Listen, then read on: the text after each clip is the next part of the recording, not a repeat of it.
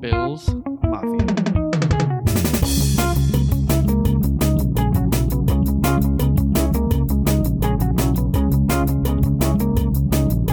And welcome back, everyone. It is episode 107 of Thirst and Goal. I am Franny. Across the table from me is Ben, and we are a show about NFL football, fun, friends, whiskey, and beer reviews. Subscribe, and you'll get everything you need to know about the NFL and become a whiskey and beer expert just like us. What should I say? The website, Ben? Of that's course, something. That's something. course. Our website is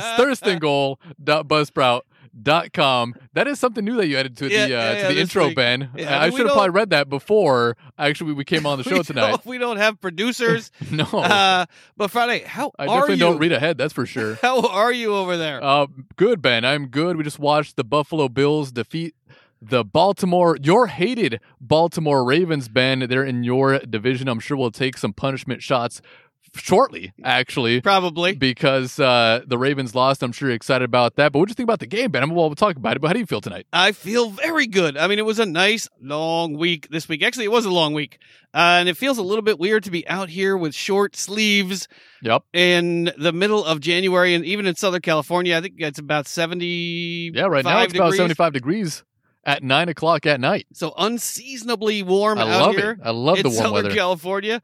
Uh, so uh, we're you know it was a good week, long week. Uh, Yep. Happy to have the first day of of the divisional round under our belts. Mhm. One more day to go. Uh, we'll talk about all the games in a little while. Franny, what are you talk or drinking about? Oh, drinking over there. What are you What are you drinking about? What are you drinking what are you about? I'm drinking drinking about, about, the Bills. I am drinking because, the, and we've been pre gaming since the beginning of the Bills game. Uh, we had, uh, I was drinking, I actually had the Labatt. Ben, I had the Labatt. That is something that Bills fans, I guess, drink at the stadium. It's something that you drank back in the day, Ben. Of you are course. very familiar with going to that stadium. Uh, I mean, you you spent your childhood days over Yep, there. absolutely. Not childhood, but Well, college days at you know, least. young adulthood yeah. over there, going to at the time it was called Rich Stadium. It was yeah. I mean, Labatt Blue. I had to travel and traverse uh, Los Angeles County trying to find a liquor store that had Labatt in stock. But we do have some Labatt Blue that we will. Franny has tried it. Yes. I will be drinking some when we talk about the Bills game later. But you can't be a Bills I fan. I felt like I was a member of the mafia. Absolutely, you can't celebrate a Bills win without a bottle of Yeah, and, and obviously you're you're a Steelers fan. I'm an Eagles fan. They're both out of the playoffs. Well, one team didn't even make it to the playoffs, but this was our adopted team. This is one of our adopted teams. That's why we're so excited. And Ben, you have some history with the Bills. You went to school in Buffalo, so you are excited. You know the city. You know the fans. So I mean, it must feel good for you. It feels good for me, but it feels good for you. I'm and sure. they deserve it. I mean, never before in the history of the NFL, maybe Green Bay, uh, but they've got a couple championships up in Green Bay. You know, a few. Yeah. Uh, even one as recently as you know a little bit over a decade ago. But the Bills, no Super Bowl championships, four Super Bowl appearances in a row with a great team. I mean, that city lives and dies with its Buffalo Bills. So I couldn't be happier for the city of Buffalo. Franny, what are you drinking over there? uh, what are you drinking about? What are you drinking about? If I say things like that, it's because uh, you know we've We've been, been uh, pre-gaming. We've, We've been, been drinking, drinking a about little bit. since the Bills game started. Exactly. And so I am drinking a little bit of the Michter's rye with a some good Coke, a little bit of club soda as well. What about you, Ben? I am drinking a, a wonderful bottle of gin that Franny was nice enough to pick up for me today because Taysom Hill finally threw a touchdown pass many weeks ago. We had a bet. Uh, I bet he was going to throw three, then two, then one, and I finally won when he threw at least one. I think he threw pass. two that game. I oh, think he he might have thrown two that two game. that game after two games in a row Were you- without throwing any touchdown But I did win my bet, so I have a couple of bottles of scotch under That's my belt. That's true.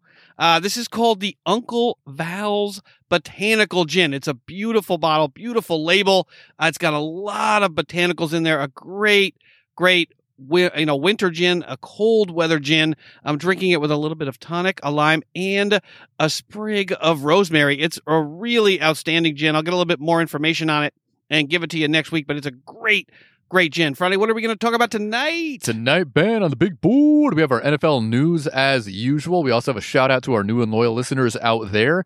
We also are going to talk about the NFL Wildcat, what wild card uh, weekend, also divisional. What are you drinking about? what are you drinking about? The divisional round, uh, and also your betting lines as well. Ben, we need to throw those in there. I'm sure you made some bets today. Uh, yes, not a good day today. Not a good day today. well, we've had some good ones. Actually, Yeah. came up big That's at the end of the season. yeah. Uh, we also have our shot of the week, which is inspired by the Buffalo Bills. It's a beautiful shot. It is blue, it is red, and there's some white crystals on top. Circle the wagon shot. That's exactly right, Ben. We also have our beverage of the week, which we are excited to taste. It's an Ardbeg. We are always excited to try these Islay scotches, and this is the Ardbeg An Oa. There was just one that we have. We've tried almost all of them. We just haven't tried this one. There's a few Yeah. other ones. We're pretty much going to try their is- entire line eventually. This is their ultimate or ultimate line allegedly. Yeah, this this one this looks good. It looks good. I can't wait to try that. And we also have our beer of the week, which is once again from Einstock. It is the Einstock Lime and Juniper Pills, and I was able to find one on the shelf. It was just kind of sitting there alone in a spot that it shouldn't be in. I just turned around in the aisle. I'm like, oh, look at that! It's an Einstock that I've never seen before. We have to try this, Ben. It was sitting alone on the shelf like a Baltimore Ravens fan. uh, poor Ben. poor Ravens fans, huh, Ben? I'm sure you feel oh, terrible. my heart sure bleeds for the Ravens. And we also have our housekeeping to finish up the night. All right, Franny, what's first up on the big board? First up on the big board, Ben, is our NFL news. Yeah, and don't worry, folks. We will get through this as quickly as possible and get on to the games, the wildcard games from last weekend and the Bills from this week. The Bills make me wanna shout. Kick your heels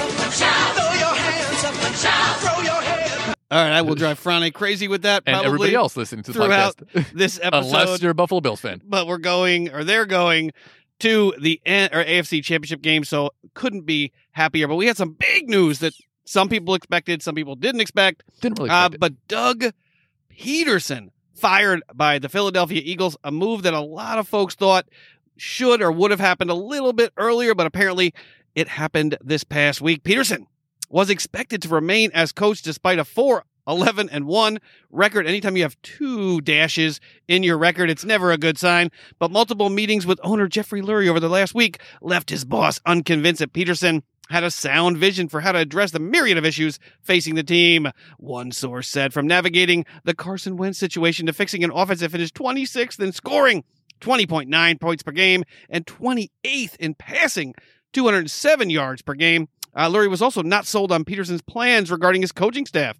Pederson pushed for pass game, a pass game coordinator, quarterback coach, Press Taylor to be elevated to offensive coordinator rather than bringing a more established candidate in.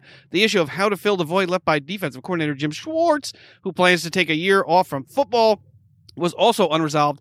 Pederson doesn't want to be told what to do, allegedly, and still salty over the forced firing of Mike Groh a year ago. The Eagles contacted University of Oklahoma head coach Lincoln Riley just a few hours after announcing the Pederson firing. A source told Jeff Mosier of Inside the Birds to gauge Riley's interest in the vacancy. Uh, they also talked to. Allegedly, they're going to be interviewing Eric Bieniemy. They're going to be interviewing Josh Let's just bring in- Let's bring in Bieniemy. But I since you don't have an offensive coordinator, you don't have a defensive coordinator, you don't have a head coach, you have a, an owner and a head coach that have not seen eye to eye for quite some time. Apparently, Mhm. Franny, was this a shock to you? Yes, this escalated quickly. Actually, I, yeah, didn't- I that's a great way to put it. That's I a great way to put it. expect Doug Pederson to get fired. I mean, there must have been some sort of argument or something behind the scenes that happened. I mean, I did not expect this at all to happen. I mean, the, the guy won a Super Bowl not that long ago. He's the only guy that ever brought a Super Bowl to the Philadelphia Eagles, and he's out. He's actually out before any other coach has ever been after winning a Super Bowl. After three seasons, is that is that true? that is true. No other no other coach Jeffrey in the NFL Lurie, bring it has down been fired. guillotine. that quickly Really? after lo- after winning a Super Bowl. So it's pretty shocking. If it was up to well, me, yeah, you don't usually finish four and eleven. yeah, well, I mean, two years after winning. yeah, but I mean, he did. You know, in five seasons, he did go to three. He went to the playoffs three times, and he won one Super Bowl. That is still a pretty impressive record right there. Obviously, this year was not the best season. I mean, there was a lot of injuries. Um, you know, obviously he didn't handle it very well. I think you know, uh, not having an uh, an offensive coordinator didn't help him. Um, but I, w- I was quite shocked when I saw this news, and I'm sure a lot of uh, Eagles fans were shocked out there when they saw that Pederson was out this soon. Yeah, I mean, according to Troy Aikman, and then not according to Troy Aikman, according to Troy Aikman, uh, who made a statement on Michael Irvin's podcast and then quickly said that's not what I said, even though that's exactly what he said. Uh, essentially, you know, it came down to, according to him, even though he claims to have talked to Doug Pederson but doesn't have any information. Uh, so let's give Troy at least the benefit of the doubt that he was repeating something he heard but didn't repeat something he heard. So it was, it came down to Lurie wanting Wentz in there. He committed all that money to him. They're stuck with him. They want to start him. They want to see what they can get out of him. Pederson wanted to go another way, both in terms of the quarterback position and the coaching staff. Uh, so, I mean, what do you think? I mean, do you think they should have kept Pederson around. I mean, do you think can you force a quarterback down your coach's throat? I mean, it's difficult. I mean, you know, obviously we've seen the best of Wentz, we've seen the worst of Wentz, and this was definitely the worst of Wentz. That escalated quickly. uh, this season. But I think you know if, if you bring in you know the right quarterbacks coach, the right offensive coordinator, I think maybe you can you know you can sort of fix the issues that Wentz has had. And obviously, losing the entire offensive line doesn't really help. It doesn't help any quarterback, and Wentz didn't help himself sure. either. Uh, I mean, even after being out what the last four games of uh, the season, he still had the most turnovers in the entire league, both you know interceptions and fumbles. I mean, he he's always had fumbling issues. Interceptions, not so much. Actually, with interceptions, he actually he's been pretty decent um, his entire career with that. I think last year he maybe had seven interceptions the entire season. This year, ah, man, I don't even know off the top of my head how many he had. a lot. Uh, way too many. Didn't Um, want so to. he, he didn't help himself out Yeah. that much this season, but also with the injury issues playing behind, you know, a, a shuffled offensive line with guys that are playing in positions that they u- don't usually play in. It's really difficult to stay on your feet. But we also saw what Jalen Hurts did with those same guys, and he threw a few interceptions. He did fumble the ball a couple of times here and there, but you would expect that from a rookie rookie. not a guy that's been in the league for five years. You know, can you shove a quarterback down your coach's throat? You know, I think a second. You uh, are the employee. yeah, yeah, ex- exactly, If you'd exactly. like, if you'd like to own a team, Doug Pederson, there will be one for Yeah, sale he, he eventually. was he was the second pick overall, and the Eagles gave up you know a bit to get Wentz. And uh, you know, if if that's what the owner wants, then you probably don't want to argue with the owner Yeah. because he owns the team. yeah, that's why he's and you work the for owner. that person. exactly. I'm not arguing with my manager that often. Yeah, If he wants something done, I okay. refuse to do this. Maybe not agree with everything, but okay, whatever you say. Yeah, I mean it's it's it's got ugly in Philadelphia. It was it's surprising to me. I mean the most I think it was the most offensive line configurations in the history of the league or the modern NFL at least. Uh, I mean, but Wentz did, you know, he didn't want to live to fight another day. I mean, he held the ball too long. He moved around in the pocket too much. He put the the, the team and the ball at risk too often, uh, trying to make something happen. Uh, understandable, obviously, under the circumstances. He didn't have a lot of time back there. So, for, you know, in, in his defense, he was trying to make something happen for the team.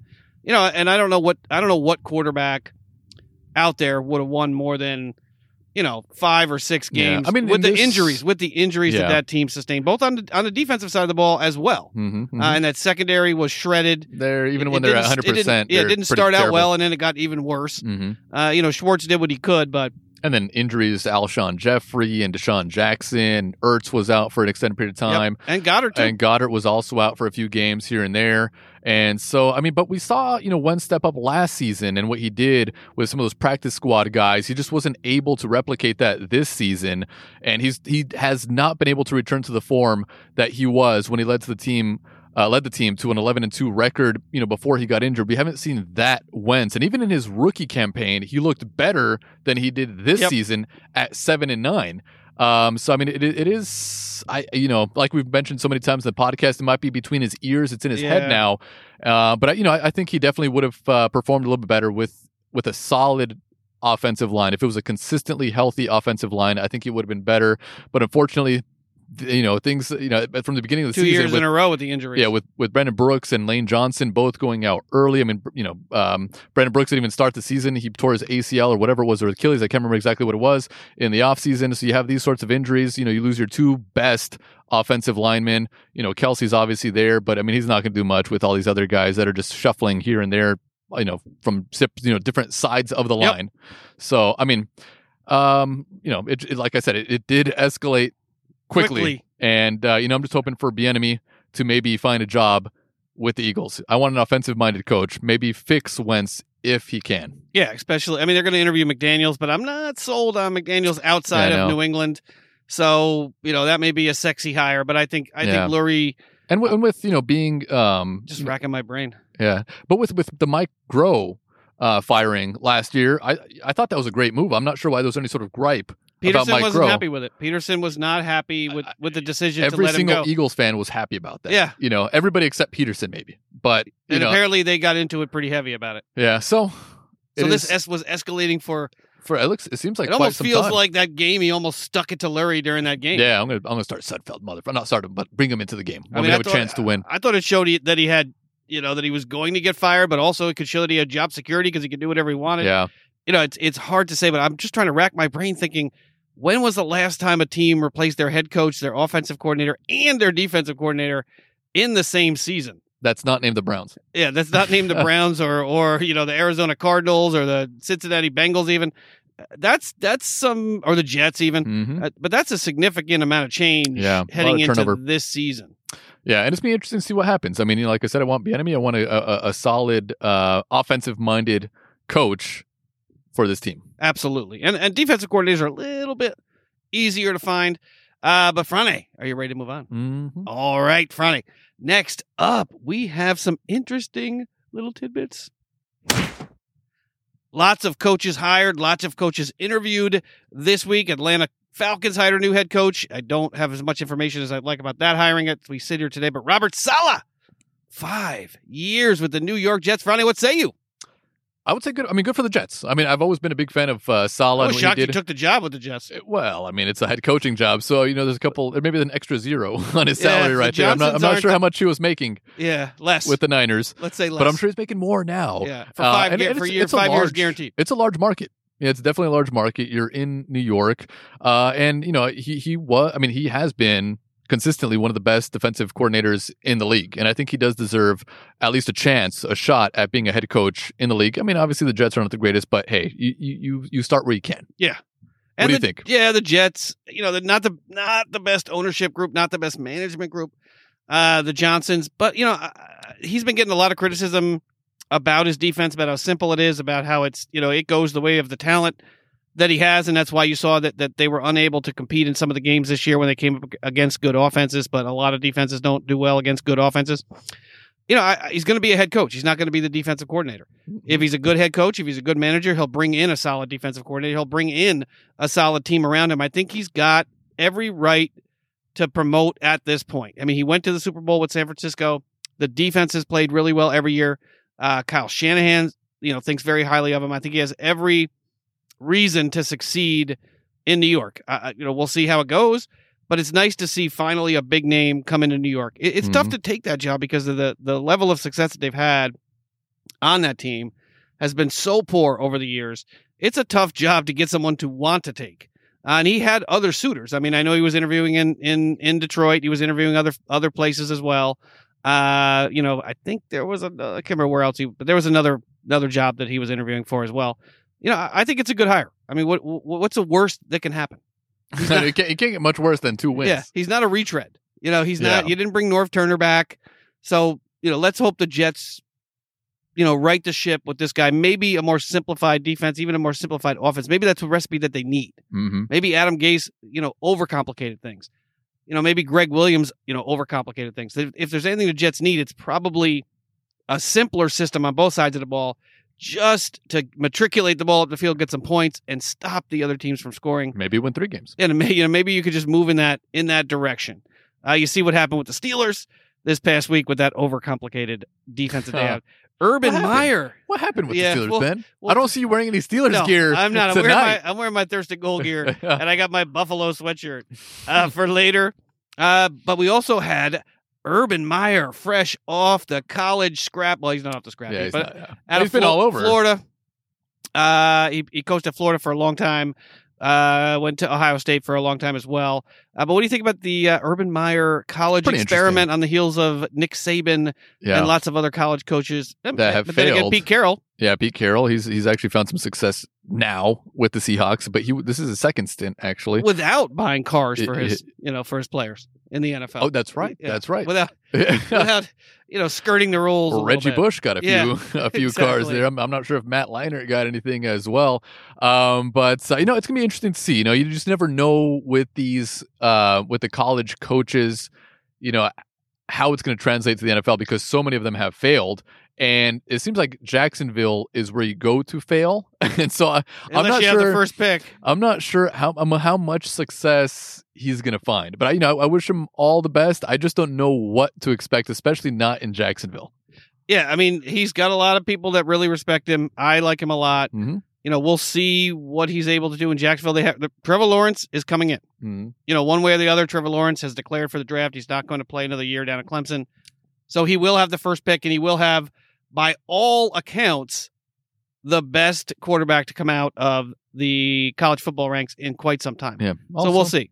It's Jacksonville. I don't know how much you know. They they they've had a couple good years Mhm. down there, but they're they're they're really good seasons. The seem to- London Jaguars. yes, exactly. Maybe he just wants to you know Maybe. have some tea and crumpets, Yeah. some biscuits, I would like to fly Yeah. to London. and That he was, that was a terrible uh, accent. It was that was that was one of my worst accents. I'm usually pretty good. But I, you know, I, I wish him well. You know, he's. I mean, who wouldn't want to take Trevor Lawrence and see what they can do? They've had some Yeah. good years. 2017, they smacked the Steelers around in the playoffs.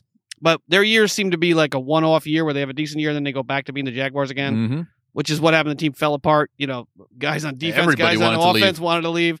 Everybody did leave. Fournette is starting. Well, he won't be starting. They made clear. They made clear that that's probably not going to happen. But he will be playing tomorrow in the Tampa Bay Uh-huh. game. Uh, Arthur Smith, I think, uh, is now named the Falcons head coach. Yeah, it's Mhm. Arthur Smith went to the Falcons. Don't know much about him. It's the Falcons. It's not Dan Quinn.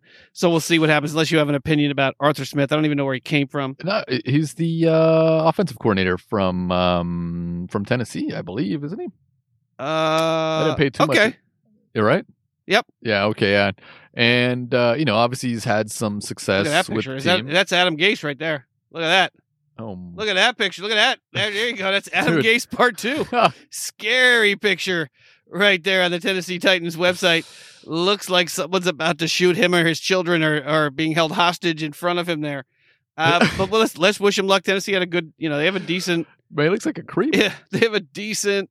and It looks like somebody that got caught up in the Jerry Sandusky scandal. Uh, you know, he but they had a decent offense looks in like Tennessee. he went to the um, orchids of of uh, Asia Day Spa? uh, uh, yeah, that's the. It looks like that. Looks like um, his mugshot from getting caught at that place. Yeah, that's a that's an interesting picture that you decided. You know, you had to approve that. Yeah, yeah. Uh, but I mean, I wish him luck. Tennessee has got a decent offense. Their offense is pretty simple, you know, Uh-huh. by and large. And you know, we'll see what happens in Atlanta. They're going to have an issue at quarterback at some point in the near future. Uh, Franny, are you ready to move on? Let's move on, Ben. All right. All right. Interesting. Interesting. Next up, Dan Quinn. I wanted to put this on the agenda for you. Dan Quinn hired as the defensive coordinator in Dallas for your Dallas Cowboys. Defensive mastermind took the Seahawks to the Super Bowl two years in a row as the defensive coordinator. What say you about? Well, they definitely they definitely need help. I mean, uh, you know, they they have a lot of big names on their defense, and uh, this year those names didn't translate to any sort of success whatsoever. Uh, they were actually pretty terrible. I think they were um, bottom of the league. I would say. They were way down there. yeah, yeah, I would say beyond the twenties, uh, maybe even to the thirties there.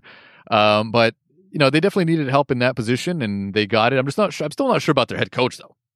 You know, I think that's what they should have really changed. They should be looking for a new coach right now. He turned it around a little bit there at the end. Eh, A little bit. A little eh, bit. I guess. Uh, but you know they're not gonna they're not gonna let McCarthy go. I'd say if they have another bad year next year, they Oh, yeah, win six, think McCarthy- six games or six games or less. They'll he'll they'll bring him back for a third year. Yeah, I mean, we'll see what happens when Dak Prescott also gets back, and if he is still in a Cowboys uniform, we don't know what's going to happen. we just Dak need Prescott. somebody to hit the salary cap harder than Ben Roethlisberger next year. So let's sign Dak Prescott. Uh, we also have Brian Schottenheimer. Mhm. Parted ways. That's what they said. They parted ways. See, I love the class of the Seattle Seahawks organization. They parted ways. They didn't fire anybody. Yeah, no, no, no, no. They decided to go a different way. It's not me, it's you. it's not you, it's me. Uh, but what do you think about Schottenheimer? Russell Wilson didn't like this move. He believes Schottenheimer is a great coach, will be a head coach someday. Mhm. Did everything they could do to put Seattle in the right position to win games this year. Unfortunately, they did not win games coming down the stretch. Did he really though? The offense was pass heavy in the beginning of the year. It was they tried to get run heavy in the middle of the year. They Mhm. couldn't do anything at the end of the year, even in that playoff game. They were running the ball. It just there was no rhythm. There was no Yeah. tempo in the offense. Couldn't run the ball. Cou- Actually, could run the ball, but didn't commit to it. So, what do you think about Schottenheimer? No, I think I think that's good. I mean, they, you know, their offense, um, you know, early on, like you said in the season, they were passing the football. I mean, and they should. They should be a passing football team, especially when you have a quarterback like Russell Wilson. When you have Lockett out there, when you have DK Metcalf out there, uh, you should definitely be throwing the ball more often. You know, if you have to commit to the run, commit to the run. But you know, they build their leads and they get their big offensive plays from the pass. You know, from the arm of Russell Wilson, and so I don't, I don't understand. It seemed like it was, you know, a tale of two uh teams. teams really i mean it was it was a passing team early and then a running team late i mean i, I don't know what exactly what he was trying to accomplish there and i don't know if he would knew what the hell he was doing it seemed Yeah, there Uh, were but- some jabs that Russell Wilson took during his press conference. He kept talking about how great they were in those first five games. yeah and they were And he was essentially talking saying, about- Pete Carroll changed what we were doing. yeah, and we were talking about Russell Wilson, you know, being an MVP early on in the season when he was tossing the ball down the field because he has the best long ball in the league. Yeah. Uh, but you know, for some reason they went away from that, and that's when you know, the, the, well, they had a pretty good record to finish the season. Yeah. Um, but uh, you know, I, I I just think it was it was a good decision to fire Schottenheimer. He just didn't seem like there was any sort of identity to the offense. There, you know, there was no consistency whatsoever the entire season. Yeah, and I think that's the issue. I mean, I know Russell Wilson likes the guy. I know they're good friends personally. They spend time Russell together. Wilson likes everybody though. yeah, Gee gosh, golly whiz. gee golly whiz. Can you guys hear me? I, I- I'm willing to wait. I'll wait all day just so just to make sure everybody can hear me. God bless you. God bless you all. You know, yeah, he's got a good life. That guy's got a good life. Uh, well, you know, yeah. yeah, I don't. Yeah, He's got a hot wife. Yeah. He's got millions of dollars. You know, and a team that, by and large, the NFL doesn't care much. ab- I mean, was a fourth round pick, right? He was a fourth round pick. Yeah. Comes in now. He's a you know one of the best quarterbacks out there. Yeah, and no one really. I mean, there's no pressure in Seattle. Not like there is in New York or Dallas or, you know, even Pittsburgh. So you know, you could sort of skate along. Mm-hmm. Well, do you think it's a good a pretty good record. He's not just Yeah. along. Has a good record. But do you think it's a good decision when I tell you that they are interviewing Anthony Lynn for the position? I'm not sure if that's a good So idea. two guys that don't and know they were also talking about, at the you end of know, the season. At the end Doug of the game. Doug Pederson. They were talking about Doug Pederson coming in as Yeah, possibly Doug an Pederson. OC as well. I mean, I, I don't think he would he would want an OC position. I think he wants another head coaching job. Um, but I he wants a a lot of things, but Lurie put him in his place this week. I, I think uh, he he mentioned that he wants to take the year off and travel Europe and backpack. And uh, Yay, backpacking. you know, he, he he wants to figure out his life right now. You know, he's in a very difficult, precarious position in his life now after being fired by the Philadelphia Eagles. Yeah, after making more money than most people make in a Yeah. lifetime, he's really. Exactly. I know I would be backpacking really in Europe struggling. after making millions of dollars. That's where I would be right now. But if anybody could talk him out of actually taking a job this year, it would. I don't think it'd be a good idea. I mean, obviously he he was a great, you know, he was a good OC, um, you know, under Andy Reid. I believe he was an OC under Andy Reid. Yep. Um, but uh, you know, I, I'm not sure if it's a good if it's a good decision for the Seahawks to actually go in that direction. yeah, and Reid's got a good. He's got a good tree. I mean, Yeah, Belichick's tree. Yeah, got a lot of broken limbs on there. Yeah. a lot of dead limbs on on yeah, but, Belichick's you know, coaching you got Sean McDermott right now going to the AFC Championship game. You know, Harbaugh. One one game away from the AFC Championship game, always ha- has had success in Yep. the league. Um, yeah, so Andy Reid's tree is um is a little more. It's it- it- strong. it's a little more, the more roots have been watered. fruitful. Yeah, for sure. I mean, I wouldn't bring Lynn in. I mean, I like Lynn. Uh, I wouldn't bring Lynn into Seattle just because Pete Carroll also has the same shortcomings as Anthony Lynn does, which is game management, time management, especially at the end of games. How many games did the Chargers throw away at the end of the game this year? Or at the yeah, at the end of the game this year.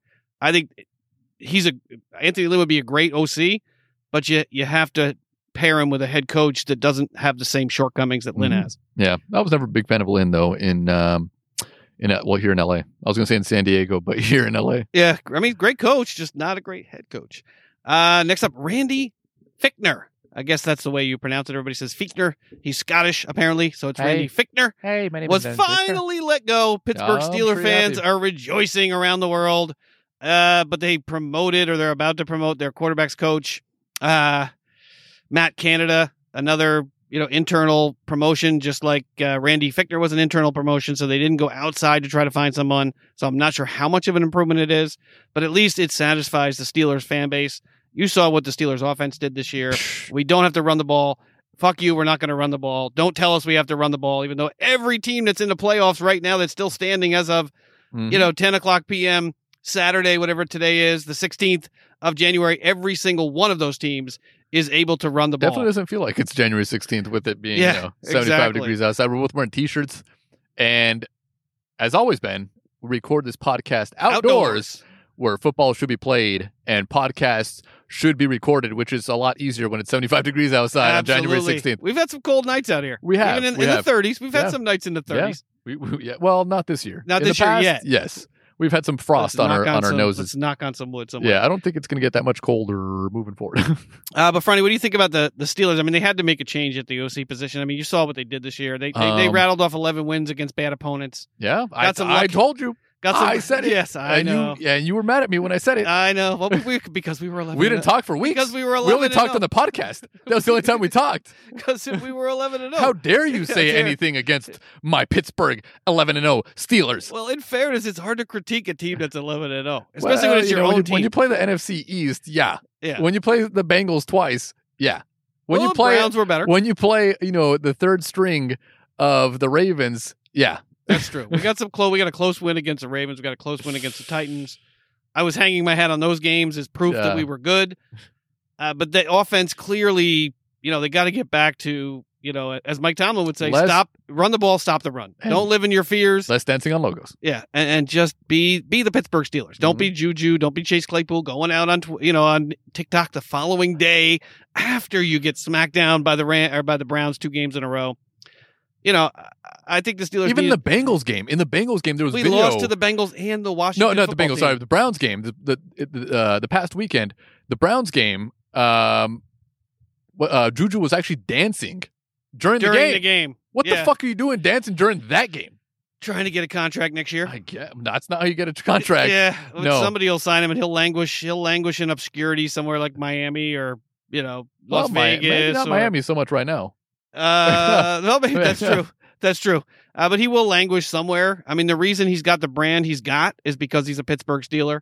Uh, you know, if he goes off to play in Tennessee, or, also with USC, so I'm sure he has a lot of fans out here too. yeah, but it's it's different when you're playing for a team that not too many people care about. If he ends Mhm. up signing with the Jets or someone like that, I think he'll be unpleasantly surprised at how fewer the number of less, Less people that will be paying attention to what he does when he's not playing for a team that's expected to go to the playoffs every year. Yeah, Uh, you know, but Randy Fichtner, I, I would have liked to seen him go outside the organization to try to at least interview some folks, Mhm. see what's out there.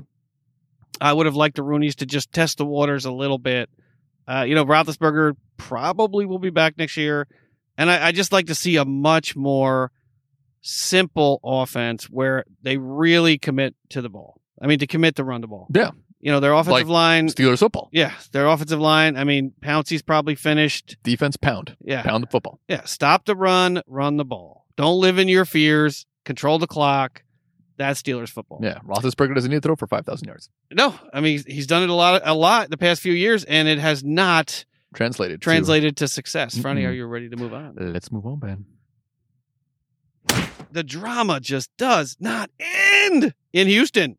Deshaun Watson is lighting the world on fire, saying everything short of demanding a trade. Uh, the Houston Texans took a step forward, moving past their 4 and 12 season regime when they hired former Patriots director of player personnel Nick Caserio as their GM on Thursday. But instead of getting to celebrate the hire, Texans chairman and CEO Cal McNair reportedly upset his franchise quarterback Deshaun Watson through this hiring. According to Adam Schefter, McNair paid search firm Korn Ferry hundreds of thousands of dollars, but ignored their Wait, recommendation. his name is wait. Oh, oh, for, firm Korn Ferry. Hmm, yeah, okay. I guess it's okay. uh, uh, For like a second there, I thought that was a dude's name. Corn, Korn Ferry. Ferry. Well, I'd hire Corn. Ferry. I, I mean, it's an interesting. Sounds like a name. football name. Offensive coordinator of Korn Ferry. Korn Ferry. Hundreds of thousands of dollars, but ignored their recommendation of hiring Pittsburgh's. Thank you, Houston, by the way. Pittsburgh Steelers Vice President of Football Operations and Business Administration, Omar Khan, uh, who also had some other interviews this week, uh, uh, or ESPN Monday Night Football analyst Louis Riddick, and instead went with Caserio, close tie to Texans Executive Vice President of Football Operations, Jack Easterby, who no one likes. He is literally a cancer in that organization that no one but the ownership seems to have any any pleasant things to say about. Right before the 2020 NFL season got underway, uh, Watson seemingly committed his future to Houston. Deshaun Watson and the Houston Texans signed a four-year, $156 million contract extension with guaranteed salary through 2022. Watson signed the deal entering his fourth year of his career. Therefore, he had two years remaining on his rookie deal. So he has six years committed to the Texans. Allegedly today or yesterday, he said he just wants out. Quote, I just want out It's like James Harden. of Texas. Yeah, and he did get out, right? he He's all, he's a, He was complaining for a while. He's finally out. he's out in Brooklyn. Is that right? Yeah. He went to Brooklyn. They traded away a bunch for him, right? Uh yeah. Actually, they did. They, they, they got a lot in return, but you're also losing. You know, your best player. So Yeah, I mean, I heard. Sha- I mean, and Shaq. Uh, I What- mean, a guy who let his ego run him right out of Shaq L.A. is awesome. Yeah, but you know what he said? He's, he he badmouthed uh, Harden. Harden said he he's always that. been there for the Houston uh, the Houston Rockets. franchise. Always gave his all, and Shaq said you, you that he didn't stand up and play well in the moments when they needed him. So don't say you were there for the team because you gave up in the most important moments. You didn't show up in the most important moments of your franchise. And this coming from a guy who never met a workout regime he didn't like and, and let his ego run him out of LA. Well, he won three championships. He did, but I mean, So. he broke he broke free of LA No, he did. over yeah. an ego dispute. Yeah, that's true. That's true. But uh, yeah, and he as- never hit a gym until he was retired. Um, So I don't know yeah. if he's the guy that should be bad mouthing. Well, when you're when when you are a physical specimen like he is, you don't have to hit the gym that often. yeah, you just play until your body decides to break down, and then you say, "I'm gonna, I'm done. I'm, not gonna do anything to to I'll extend my role. career. I'm just gonna, I'm just gonna take a backup role." Yeah, but somewhere." that guy also has a great life too. Oh, for sure. I like Shaq. Yeah, I like Shaq Shaq. I just, you know, I don't think he needs to badmouth. Shaq would be great on this podcast. Considering he actually. bounced around having from team Shaq on this podcast would be That would be fun. exciting. But what do you think I'm, sure, about? I'm sure uh, he would actually want to come on a podcast. he lives in L.A. He he does he does he? I think no, he I think still he has. has- A, I think he has a home in Atlanta. I don't know. I, I was watching his like. Um, oh, that's true. And a place in Florida. Yeah, well, yeah, I'm sure he has places all over the place. But no, he would be awesome on the show. That'd be pretty cool. Yeah, to I'm gonna, I'm gonna contact Shaq. I'm gonna be reaching out to your agent. I know you listen to the show. And everybody. But what do you think about Deshaun Watson? Uh, I mean, Uh, he, he. This is the problem with the rookie contract, Uh-huh. right? Like you could say, why did he sign the contract? But what's he's he's got two years left on the deal. If he blows out his, you know, if he blows out, you know, his MCL and his ACL and he's out for a season, or if he has Well, he did. I mean, early on in the season. I Yeah. mean, he he uh, well, he broke his or he he um, tore his ACL Yeah. in practice. Uh, the second season.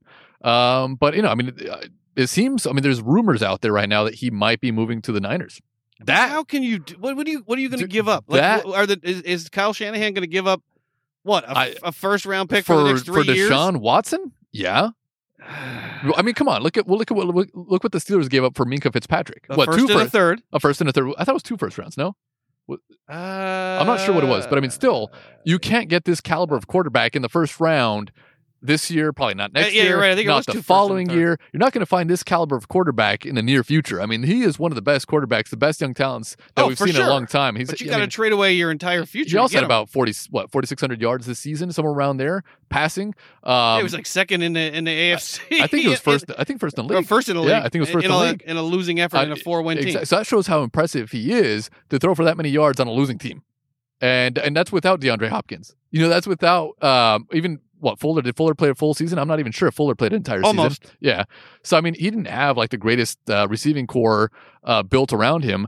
Um, you know, and it's not like you know the Niners have the greatest wide receivers either, except for Kittle. I mean, Kittle is uh, the best tight end. But um, no, I mean, just imagine if he did go to the Niners. If even if they had to give up that much, I would definitely give It'll be a much. lot because there'll be other teams Yeah, I know, I know, but in the market as well. I would. I mean, wouldn't you? I mean, if you're the Steelers right now, you you don't know what what's going to happen after Ben Roethlisberger retires. Wouldn't you give up you know, three first round picks for get Deshaun Watson? Three first round picks in a row. Maybe. It's not like Maybe. What, what have you done with your last three first yeah, round picks? I, Uh, I- you I wouldn't be. I mean, yeah. I mean, it, it would make next year's cap situation even worse because of the the amount of cap space that Watson would suck up if we if we Roethlisberger retired. Uh, yeah, I mean, I appreciate his honesty. I mean, he had to sign the deal, otherwise, I mean, because if he has a career-ending injury, he doesn't get it. I mean, he's making his rookie contract. He had he had to sign and get that guaranteed money. Mhm. So regardless of whether he hates Houston or doesn't hate, He he still had two years left. Stay in, in in Houston Yeah. and flounder away, He could have waited until he was a free agent, but then just he- like Matthew Stafford floundered away in Detroit. Yeah, I mean, you know, you might I'd as well go to to a see team. Matthew Stafford go somewhere and see if you he's know, really a winning good. organization because if he did go to the Niners, I mean, the Niners would be, you know, they'd be the favorites to win the NFC West if he goes there. Yeah, with Deshaun Watson and Russell Wilson in the same Oh division, man, that'd be awesome. with Jared Goff bringing up the rear there. Uh, well, I mean, Kyler Murray up yeah, and coming. you Kyler know? Murray. You know, I just, I mean, I appreciate his honesty. I just don't know how that deal gets done. It, it's so much money. It the, the compensation is going to be just through the roof. You know, he he is probably you know the second or third best quarterback in the AFC, and you're going to be giving up a lot to get him. Hey, but it's worth it. I think it'd be worth it. for the Niners, as well as as as well coached as they are, and what they're able to do with players that no one's ever heard of before, Mhm. that would probably be the team that would do it with John Lynch and their ability to draft and get you know decent players late in the draft. You know, in the third, fourth, fifth, sixth round. And and he was seen on on was it Instagram or Twitter or whatever it was on one of the social medias out there. I mean, he was in a convertible and he took a picture of himself in a Niners jersey. So where there's smoke, there's fire. There's fire. So mm, but Never know. Yeah, I mean, just doesn't. I mean, I feel bad for the guys that are still there because it looks like the the Niners organization or the uh, the Texans organization is not uh, doing well. Let's put it that way. They're well- not doing well. They did themselves a favor when they fired O'Brien, so that's good. Yeah, at least they got rid of O'Brien. Easterby's still there, tight with Cal McNair. Cal McNair's not a particularly good owner. Uh, so we'll see. You know, they Mhm. had a couple good runs with, with Watson, but I don't begrudge the guy for for signing that contract. Wentz for Watson? Hmm. I, Can- I, I, I Can we do it? Uh, yeah, Can we do it? The money's about the same, I think. I, well, I'd take Actually, him. Wentz might have a bigger No, I, cap I hit. think I think It's close. Actually, I think Wentz might, but if you, I would give up three. I would give up three first round picks. I don't give a fuck. I would give up three first round picks for Deshaun Watson and Wentz just get this guy out of here. And I want Deshaun Watson. That'd be nice. Yeah, I mean, I hope it doesn't. I mean, as as one of our our longtime co-hosts, you haven't heard from her in a while. Uh, I'm sure she Sonia would not want Deshaun Watson going off to play in the NFC West. So Not let's the Niners. all I care about is that they get him out of the AFC. That you know, we've Mhm. already got Patrick Mahomes. We don't need Patrick Mahomes and Deshaun Watson and all these young guys. And Trevor Lawrence is coming into the league. Can we just jettison one of these guys off to the NFC so you guys have to deal know, with them? Justin Herbert, amazing rookie campaign. Yeah, at least it's a Charger, so we don't have to worry too much about that. depending on where they go hey, Lynn's not there anymore. with their head coach search. Uh, but that's it for the NFL news. Friday, what's next on the big board? Next up on the big board, Ben, we have a shout out to our new and loyal listeners out there. Yes, thank you all to our new listeners, as well as the listeners that have been with us for a long, long time. We truly appreciate each and every one of you. Since 2018, we have been a show about football, fun, friends, whiskey, and beer reviews. And since you're listening tonight, tomorrow, in your car, at your desk, wherever it is you're listening to the show, on your run, on your hike, please go to our website, thirstandgoal.buzzsprout.com. And from there, search Thirst and Goal Podcast, or you can search Thirst and Goal Podcast on the web and subscribe, rate, and review. How many stars, Franny? Five stars, Ben. pound it, bash that five star review button. Please tell a friend, a family member, a coworker, a stranger, just one person that you know about our show. We would truly appreciate it. Just, you know, grab their phone when they're in the loo, when they're in the bathroom, grab their phone and just put The Gold Podcast closet. in the water closet. Put Thirst and Goal Podcast in their podcatcher. They'll see it on Sunday morning. They'll wake up to the glorious, glorious sight that Thirst and Goal has a new episode and they'll listen to it and they'll say, Where has this been all my life? Friday, what's next up on the big board? That's great, Ben. I I should hire, hire you, hire you at uh, I don't know some some marketing Some agency marketing somewhere. firm. Yeah, that sounds good. All right. that was perfect. next up on the big board? Uh, next up, Ben, we're going to recap the NFL wild card weekend. Actually, we did Saturday last weekend. We'll recap Sunday, and we'll talk about the divisional round. All right, hold tight, everybody.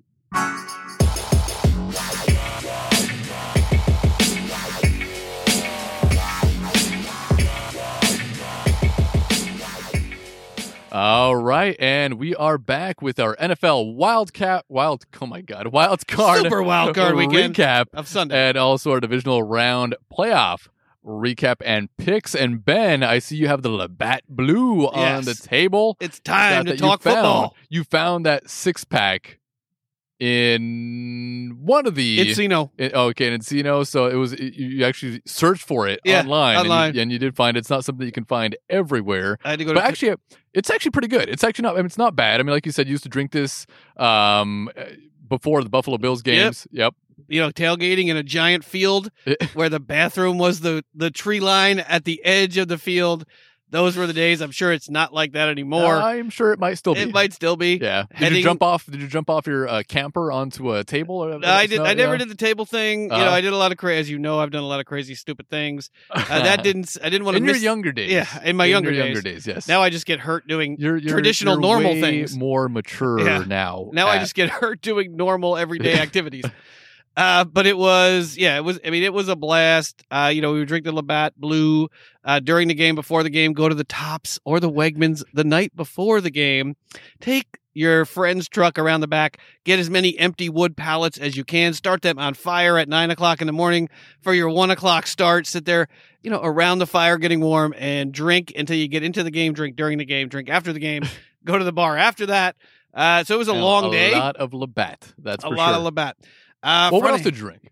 I mean, you had a little Labatt, but what else to drink? I mean, was there Oh. any sort of whiskeys, gins? I mean, I you're a gin Oh, back drinker now. Yeah, Uh, back then, I probably drank Southern Comfort. rum. Yeah, rum and Coke, Yeah. Southern Comfort. I was young. Yeah, Yeah, rum and Cokes and Southern Comfort, probably. That's usually what you drink. Yeah, no tequila, no scotch, no whiskey back Yeah, then. I'm, sure- I'm sure tequila wasn't huge in Buffalo. at yeah, not really. And it was not good. No tequila. Cholula. It was no, no, Cholula Cholula, shots. No Tajin. We didn't even know what Tajin is. They may not. They still may not know what Tajin Yeah, is. they're like, what's Tajin? yeah. What is that? Uh, it's kind of spicy. I don't like that. What's that for? Give me the ketchup. All right, Friday. First up, Ravens. This is from last Sunday. We covered this Friday. Said we covered the Saturday games, so we'll cover the Sunday games, and then we'll talk about the two games today. Uh, but the first game Sunday, Ravens twenty, Tennessee Titans thirteen. Bottling up Derrick Henry. Friday, Yeah, what I say you? That, I was shocked about that. I mean, Derrick Henry. Let's look, let's look at his stats right here, Ben. Derrick Henry, forty yards on the ground. You don't win. 18 carries. You don't win playoff games with the two thousand yard rusher in the league going for forty yards. You just can't do it that way. But give the Ravens defense credit. Don Yeah. Martindale was ready to go. And even tonight uh, in the Bills game, they didn't Mhm. give up a ton of points. Nope. Uh, actually, the offense gave up seven of those points. Yep. Uh, so, I mean, Martindale's defense tonight gave up what? Gave up 10 points. Mhm. That's not bad. Uh, surprised he isn't getting a sniff at a head coaching position. Uh, but Ryan Tannehill, 18 to 26, 165 and count it. One TD, one interception. Very pedestrian effort against the Baltimore defense. As Franny said, 18 carries, 42.2 average for Derrick Henry, the Mhm. MVP. Uh, they bottled him up. I mean, that, that is the MVP? pretty. I mean, what's that? was he the MVP? No, but a lot of people are talking about him as if he should have been the No. MVP. Not after that. I Not mean, obviously it's a regular season MVP, but not in the playoffs. Not like that. But AJ Brown only 83 yards and a TD. Nobody else of note. You know, uh, Anthony Fis. I can never pronounce it. Firkser, uh, 44 yards. But look at the Ravens last week as compared to this week. Lamar Jackson 17 of 24 for 179. No TDs through the air, one pick. But look at that on the ground. 16 carries for 136 yards and a TD. Another thousand yard rushing season for Lamar Jackson. J.K. Dobbins with 43 yards on the ground, no TDs through the air. Uh, but Mhm. Friday, what say you about Baltimore? You know, beating Well, I mean- a pretty good Tennessee Titans team. Yeah. And what do you think about Mike Vrabel being down 17 to 13 in the fourth quarter, facing a fourth and two at the Baltimore 40 and punting the ball away along with the game? That's a head scratcher right there, Ben. I mean, just like in the Pittsburgh game, you know, on fourth and one, didn't go for it, and then obviously cost you the game. I mean, I mean, maybe not costed you the game, but, um, you know, who knows what would Yeah, have happened if they that actually did go for it on fourth and one and convert that. But uh, you know, in the playoffs, you just have to go for it. I don't understand these coaches. There's you don't. There's no. It's not a three game series. It's that one Yeah. game. That's all you play is that one game. And if you lose the that, 40 then you are out. and from the 40. But I mean, in this game, I mean, the, the biggest play in this game was that long Lamar Jackson run at the end of the half. Uh, was it a third down or a fourth down? I can't exactly remember what it was. you mean this but one? this one right here. Jackson trying to escape and run for it, and he's got it more. Lamar Jackson down the sideline. Will they give it to him? They will. Touchdown, Baltimore. 48 yards down the sideline for Lamar Jackson. Yep. Friday. Yep. No, it was a beautiful run. It was a beautiful run. I mean, nobody could catch him.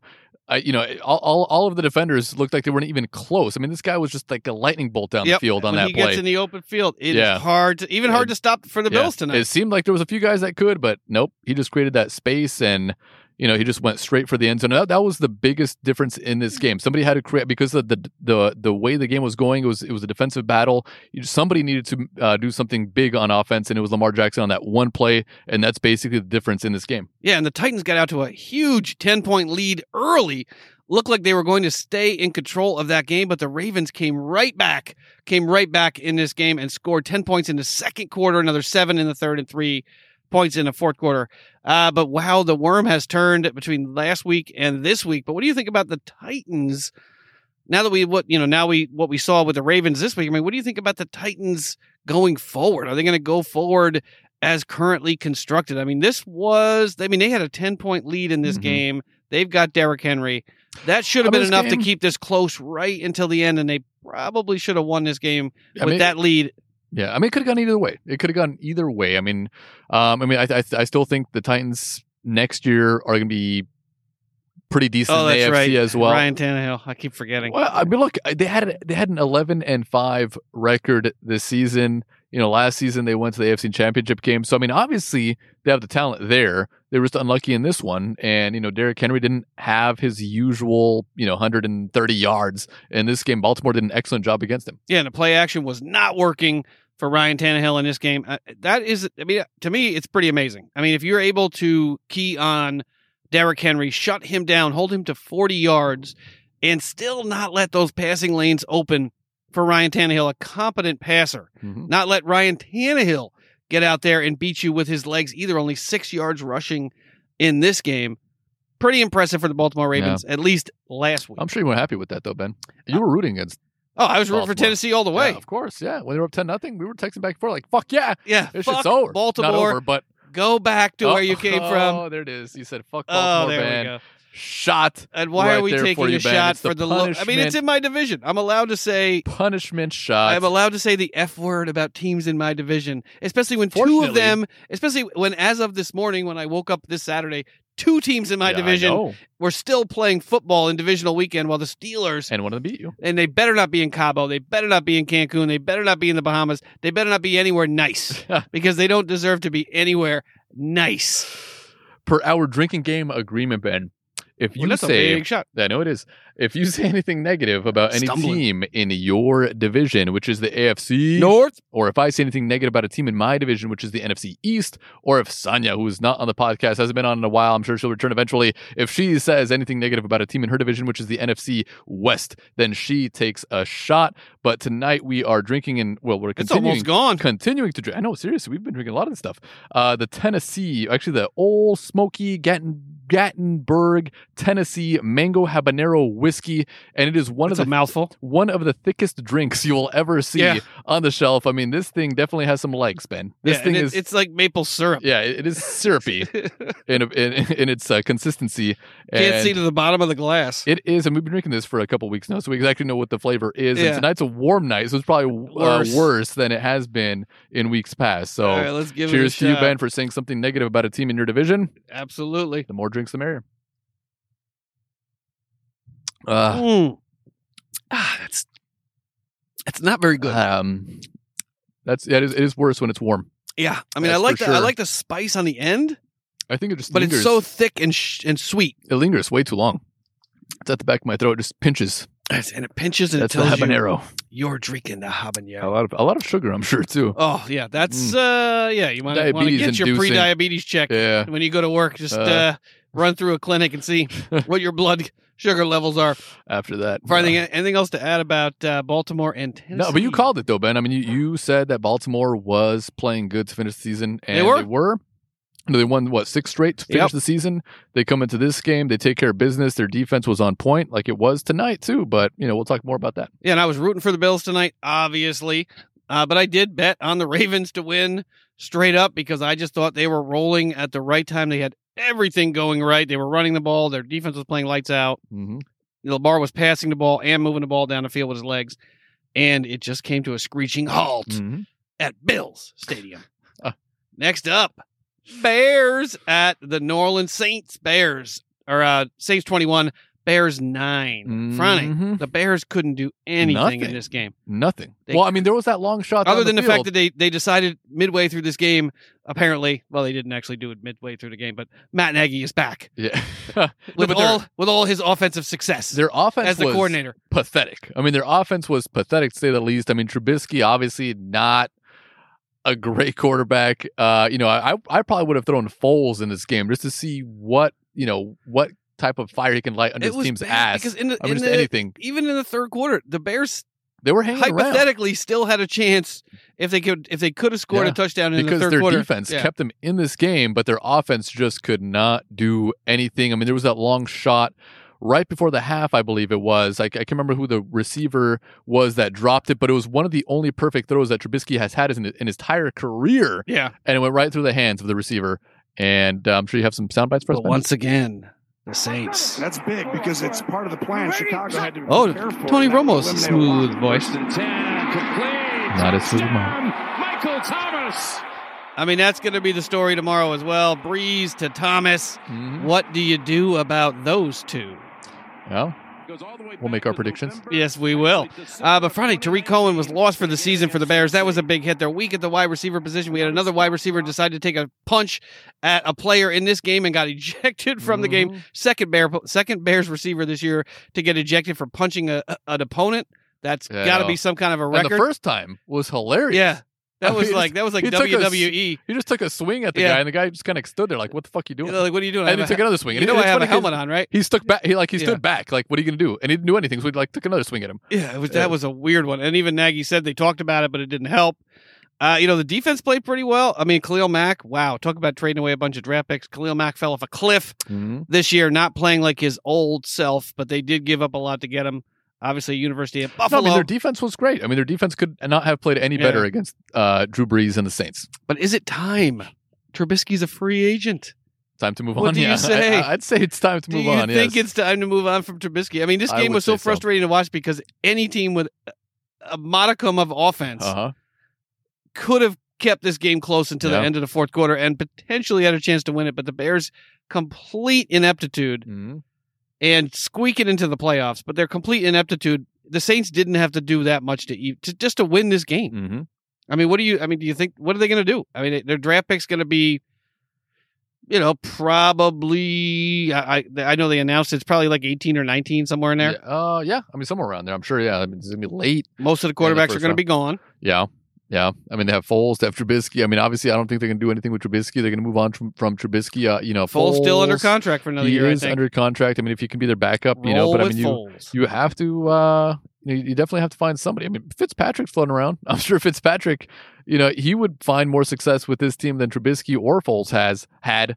Um, so, you know, we'll, we'll see what they do moving forward. But that, I mean, the entire season, their offense was just pathetic. And we've been talking about this since, you know, week probably four or five, even when they were like five and one to start the season.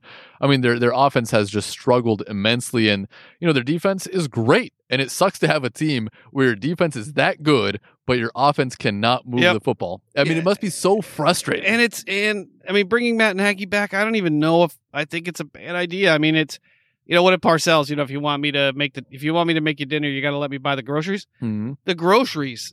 I mean they, they buy everything at the 7-Eleven. It's expired I mean they I mean Nagy doesn't have much to deal with or Mhm. to, to work with over there. moldy- What's that? moldy cheeses. Moldy cheeses and it's like that and- old hot dog that's been and, turning uh, on that on that thing for I don't the, know hot, the days. 7-Eleven hot dog. Yeah, the 7-Eleven hot dogs. You bite into it, it's like biting into rubber. I mean who's the tight Not that end? I, I've Jimmy heard. Gra- I got it's Jimmy not like I go there Gra- often, but I'm guessing the that's- consistency is like rubber. pretty bad. You know, you got Like Jimmy Graham as your tight Diarrhea end. inducing hot dog. Ugh. You know, they got to do better, you know, in terms of the draft and getting some offensive firepower in Chicago. I mean, when Jimmy Graham's your best option at tight end, when Tarik Cohen, Mhm.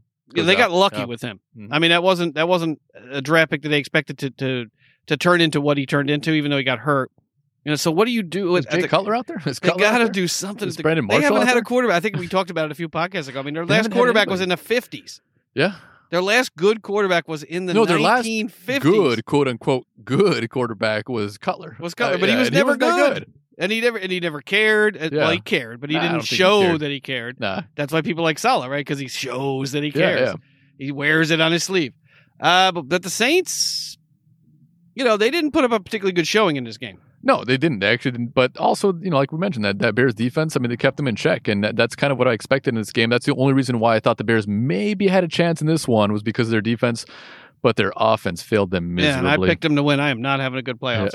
Yeah. uh, Trubisky, 19 to 29 for 199. One count it.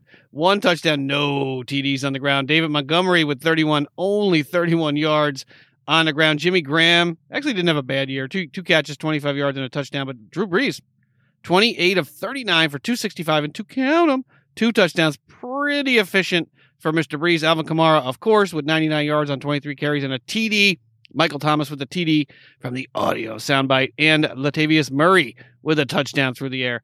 Uh, but do you think this gives you any concern going into the next game for the Oh, Saints against the we'll firepower that could be the Tampa Bay Buccaneers? we will talk about that.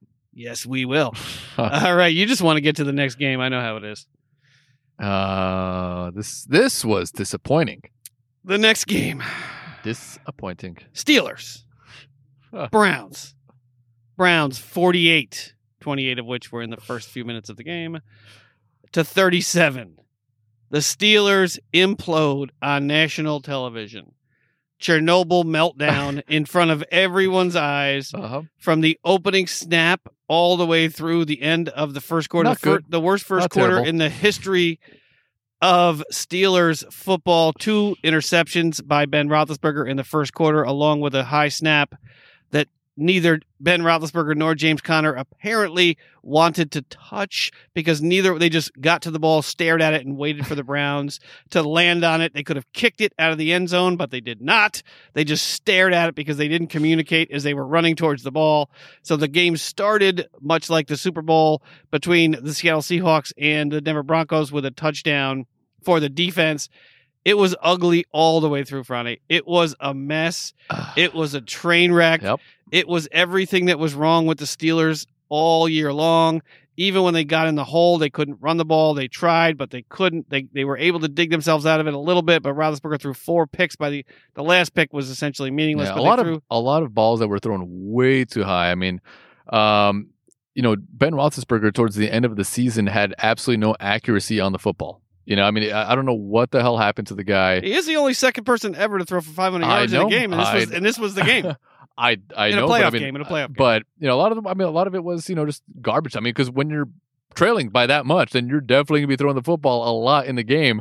Um, but for Ben Roethlisberger, I mean, he he was. I'm not sure what happened the last five games of the season. I mean, just yeah, I mean, it, very the, the entire team. I mean, it, it it Tomlin every single week would say, "We're going to fix the running game. We're going to yeah, fix the running sounds game." Sounds like something the coach would say. and and like I said earlier, Pouncey probably done. Feiler probably done. The offensive line that was so strong for so many years for the Steelers just completely imploded this year. They couldn't run the ball at all. They couldn't Mhm. run the ball in this game, even Not though the they did try back either. in the first half. What's that? Not the best option at running back. Yeah, I mean Conner, you know, he's a free agent, not coming back next year. But but everybody along that offensive line, with the exception of maybe Zach Banner, who's already in his thirties, is you know Villanueva's probably done.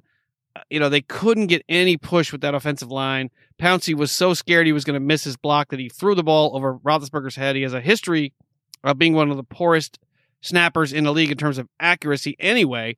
Uh, but to throw the ball over your quarterback's head on the first play of the game, give up a touchdown, the Steelers completely panicked Mhm. after that. Just they just completely panicked. Ben throws a interception on the next drive or the drive after that, and it was just downhill. They gave up 28 points in the first quarter of this game. Put together 10 points in the second quarter, but it was it was not enough at any point. They finally finally got to a point on the field where if they scored a touchdown, they could have cut the deficit to 5, but instead Mike Tomlin decides to punt Mhm. on fourth and two inside the Browns 50 yard line, saying after the game that he thought because the defense had finally stopped, Oh. finally stopped them on the last two drives, that he felt good about that in the moment. Uh, you know, I, the defense and, and the defense played like shit. Let's be honest, the defense played like shit in this game too. yeah, dude. This is Tomlin's defense. He called the plays in this overly complex defense that Heyward said things when things go wrong, things go really wrong. If one guy or two guys misses their assignment, everything breaks down. That tells me it's too complex. Constantly during the game, they had they had linebackers guarding Jarvis Landry, which is beyond my ability to comprehend.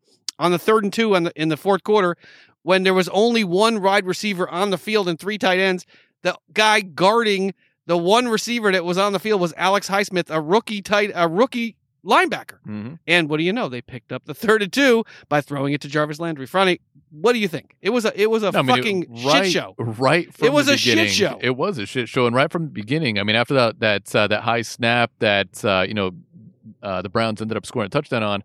I mean, right then you said this game is over, and I thought I thought there was They an panicked. overreaction. I thought it was an overreaction from you.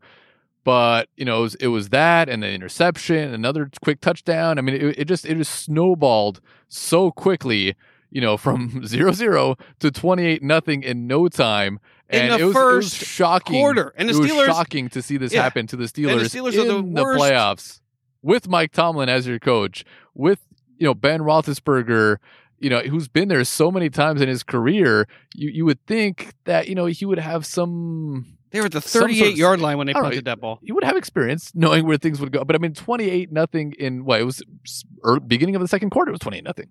Crazy. And and the Steelers have not been able to score, and they were the worst team in the league this year scoring in the first quarter. They were horrific at it. hmm Uh, Tomlin had another punt in the fourth in the fourth quarter from our own 40 yard line. I, I think it was fourth and I think it was fourth and two, fourth and three. hmm Punted again there. Uh, you know, Roethlisberger, I said with the three interceptions and the fumble, the defense collapsed. You know, I, I- they've had three playoff wins Mhm. since 2011. In the Mhm. last decade, Yeah. they've had three playoff wins. This is the Pittsburgh Steelers. you Would would you- think they've had maybe 10 or 12 playoff wins. Would in you the move last- on from Mike Tomlin? I don't know. I, I honestly I don't know. I mean, at the time during the game, I certainly I'm sure I, Well, I texted only, that. not only this game. There's been many games. But this is his defense. I mean, and we were talking about this before we started the podcast.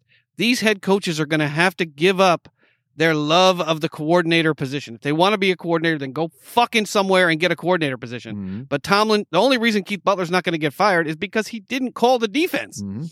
Mike Tomlin was the reason that there was a, the linebackers constantly throughout this game on the best receivers for the Cleveland Browns. Yep. He's got to stop, you know, with this infatuation because it's his pet project, the defense. Get a defensive coordinator and let Keith Butler call the plays on defense and simplify that defense. Uh, the Steelers are not going to move on from Mike Tomlin.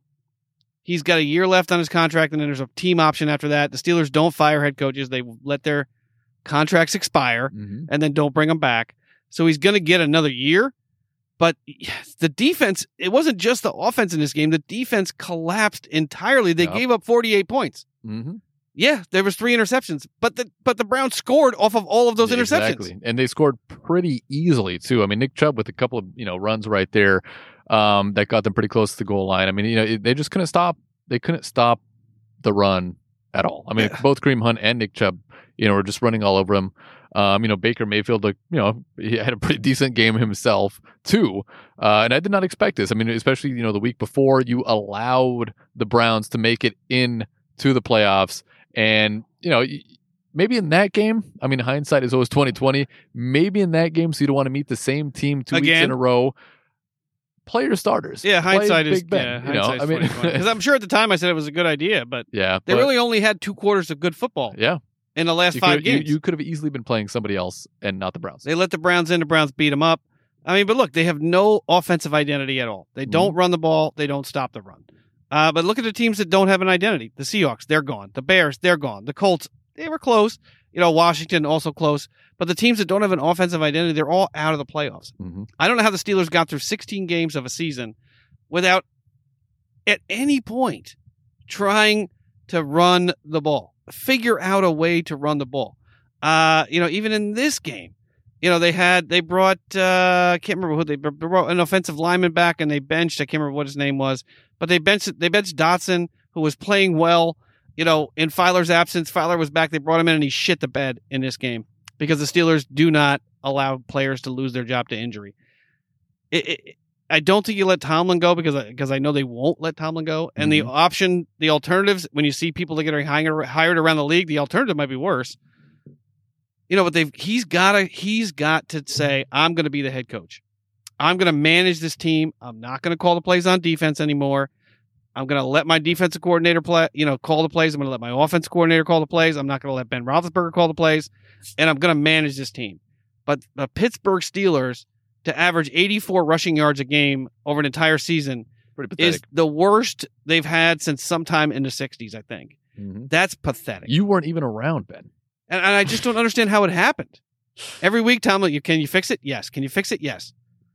But I do have a little bit of Well, there's not one coach in the league that says I'm not going to fix it. you know. Let's let's listen to a Brown Steelers audio to make me more depressed. Picked them up three years ago. Second down and 10 here. Mayfield throws Chubb, makes the grab, gets some blocking, breaks tackles, and Chubb is going to go all the way to the end zone for a Browns touchdown. Yeah, they missed like three tackles on that play. 40 yards. I mean, you could blame the offense all you want, but the, I mean, the defense gave up 48 points in this game. I, I just don't know what to say. I honestly don't know what to say. No, it was- I- I was- Why I I know you were telling me all Shell-shocked. season long, you know that they they were they were you know it was fool's gold. they they weren't beating anybody. You know, and I thought, you know, I don't know why I thought a team that was Ronnie's so a liar. This guy that doesn't was know what he's talking so about. one dimensional. Huh. short passes, short passes, short passes. The entire offense was short passes and passes out on out on the edges. Nothing in the middle of the field. How Mhm. I thought that that offensive game plan could find its way into the playoffs and go deep into playoffs. I don't even know how I thought that that was possible. Yeah. But at least we lost to the Browns. At least. I mean, the I Browns meant the team in your division. they are, but the, I would hate to lose. you a know, it's like losing to the division. Bills. We didn't lose to the Patriots or the Chiefs or or a team that's you know a, a team that has some you know history of success. At least we lost. I mean, because this meant a ton to the people in in Cleveland and to the fans of Cleveland. So I'll give them that. No. Uh, but we have a lot. I wouldn't. I mean, if I lost a team in my division, I'd be pissed. I don't care. But we have a lot. There's no silver with. lining in that. Juju's uh, you know a free agent, but Dupree's a free agent. Yeah, you know, we're right up against the salary cap. I mean, Juju, you can you can get rid of Juju Smith. I mean, we'll you- find you- another you- I receiver. mean, you can find another receiver that can you know dance on logos all he wants. I mean, he, the last couple of years he's actually been pretty disappointing. I mean, he had that one good season when you know uh, was a couple of years back when Ben Roethlisberger. he hasn't had a good season since last Brown year, since not Brown very left. good, but the season before, um, you know, when Ben Roethlisberger was still healthy, uh, you know, he had, a, he had a pretty decent season. Um, but no, these last couple of seasons, he you can definitely move on from him. He's, Yeah. he's not worth keeping. He's not worth signing Not for eighteen million dollars a year. no, or thirteen Plus or we don't have fourteen or money. fifteen million dollars. You definitely move on from him. Um, as far as, as far as Bud Dupree, definitely. I mean, I would keep Bud Dupree no money. there. Well, I would find a way. You have to find a way to sign Bud Dupree for sure. I, I would love to. Uh, I would love to. You know, they cut some guys this week, but I mean, we got to. You know, Mike Hilton's got. We got to get Mike Hilton back. Uh, Joe Haden. It- it's it's Got to find a way. Restructure contracts, do something. Well, this is the Steelers. The Steelers are wimpy. Of you know, they are essentially. I don't know if you ever watched Popeye when you were a kid, but they are essentially I'm the wimpy of the Popeye. NFL. You know, I will gladly pay your salary Huh. or your signing bonus. You know, three years from now, than pay you today. For you, I will, I will happily do that. You know, and now all of. I mean, that's why Roethlisberger's cap hit next year is going to be forty-two million dollars Yep. because they they continue to renegotiate a contract and push those in the out years, and we got too much money. You know, people are talking about you know let Roethlisberger go and bring in Matt Stafford. That's not you know he's still a twenty million dollar cap hit, even if they cut him. hmm So you can't cut Ben Roethlisberger and then bring in Matt Stafford for twenty five million dollars. Now you even have a bigger cap hit at the quarterback position uh, in a year when the cap is going to be one hundred seventy five to one hundred eighty million dollars. That's tough. hmm Uh, but the Steelers just have no identity, and I don't know how we got to this point. Like even what we were talking about, the you know we'll talk about it in a little bit, but the Bills game, like you know, I miss the days when the Steelers would get a lead in the fourth quarter, they'd run Jerome Bettis down your throat, or even Rashard Mendenhall down your throat, and they would just run the clock out on you, and they would make you suffer. hmm Now they're just chucking. I mean, he threw the ball sixty-eight times in this game. Roethlisberger, I mean, for five hundred yards. This game dictated that. I mean, you know, obviously when you're down by 28 points early on, you have to throw the ball that many times. Um, but it's it's it's not just this game; it's all of the games. I mean, you know, there there, there was you know obviously there was no rushing attack at all for the Steelers this year, not last year, not the year before that. I mean, it's been Four pretty picks. pathetic on the ground for the Steelers, and they've known this, and they haven't got. I mean, they, they got Benny Snell. I mean, Benny Snell is not that. I mean, the guy sucks. Oh, let's just let's just He be honest. Suck, He- the guy's not that good. The guy's is Send him definitely not that good. He'll have 100. He'll have so many. 150 yards a game. I don't know. I mean, like, they- I- there's no reason to even have that guy on the team. I'm sure you can probably find some guy on the practice squad that would be willing to, I don't know, run harder Oh, than and he we'll, did. and we'll draft and a- prove And we'll himself. definitely draft. We'll definitely draft a, a running back again this year. Uh, but look at James Conner, 11 carries for 37 yards yeah, ter- terrible. and a touchdown. Ben Roethlisberger, 68 attempts, 501 yards, four interceptions, four TDs. But look at Baker Mayfield. I mean, you can't argue with this. 21 to 34, 263, three count 'em, Mhm. three touchdowns in the game. Kareem Hunt with two touchdowns, 48 yards on eight carries, six yards in an attempt. Nick Chubb, 4.2 yards per attempt, 18 carries for 76 yards. Jarvis Landry with a touchdown. Nick Chubb with a touchdown. Austin Hooper with a touchdown. You know, I, don't know what to, what do you do? What do you do with the Steelers? I mean, they are, it's bad. I mean, it's it's really really bad. I mean, y they're drafting 24th next year.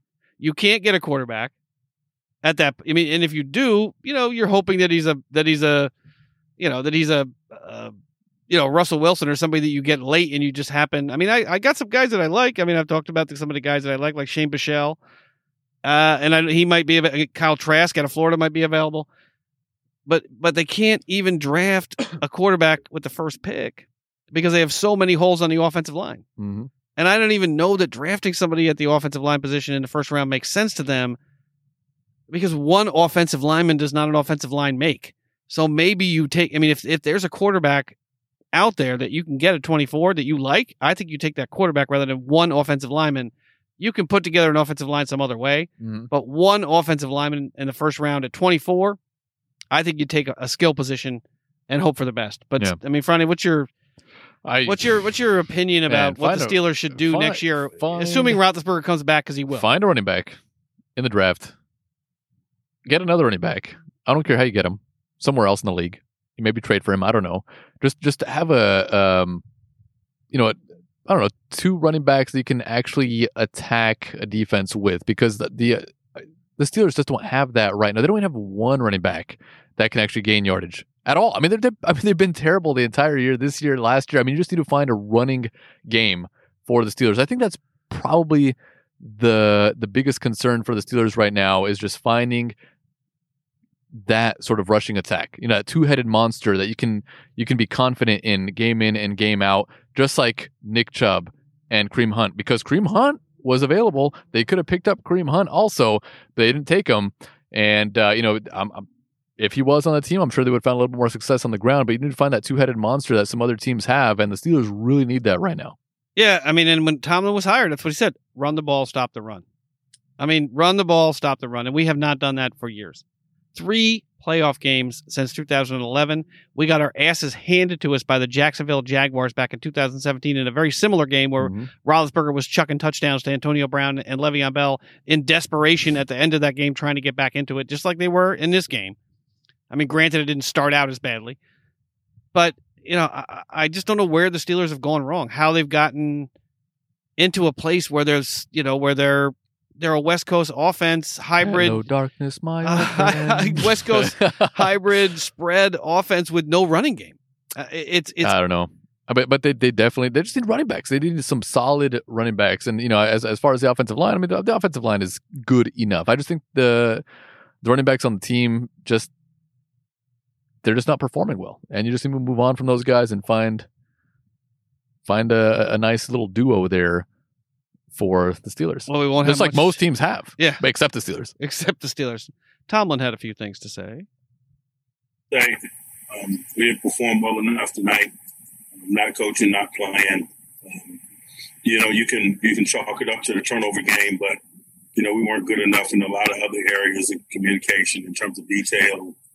Um, it's not a good night for us, and in the sim- single elimination tournament, we don't have a good night to go home. We understand that. Tip our caps to those guys and congratulate them. Uh, they did. Uh, we didn't um, just hurt to the guys in the locker room, man, that um, not only put forth great effort tonight, but put forth great effort uh, all year, There was no great effort. not only in terms of the ball, but I don't think not in that came game. The ball, the things that we asked. to T- Not a single sack in that game. Not that- one sack. the present After leading the asked them to league in in terms sacks. of COVID protocol and all of that. hmm 50 plus sacks last four years. Guys. Not one sack. Um, but there's pain associated with where we are right now. And, um, you know, ain't no running away from that. Uh, that's football and that's life. I mean, that's what you want your head coach to say, but where was that during the game? Well, you know, it's it's scripted. Yeah, I mean, it's the usual shit that you say after a loss. I mean, I, I, don't know feel what for the guys in the locker room. Yeah, You know, they, they they they they put their full effort into it the entire season. Tonight didn't work out.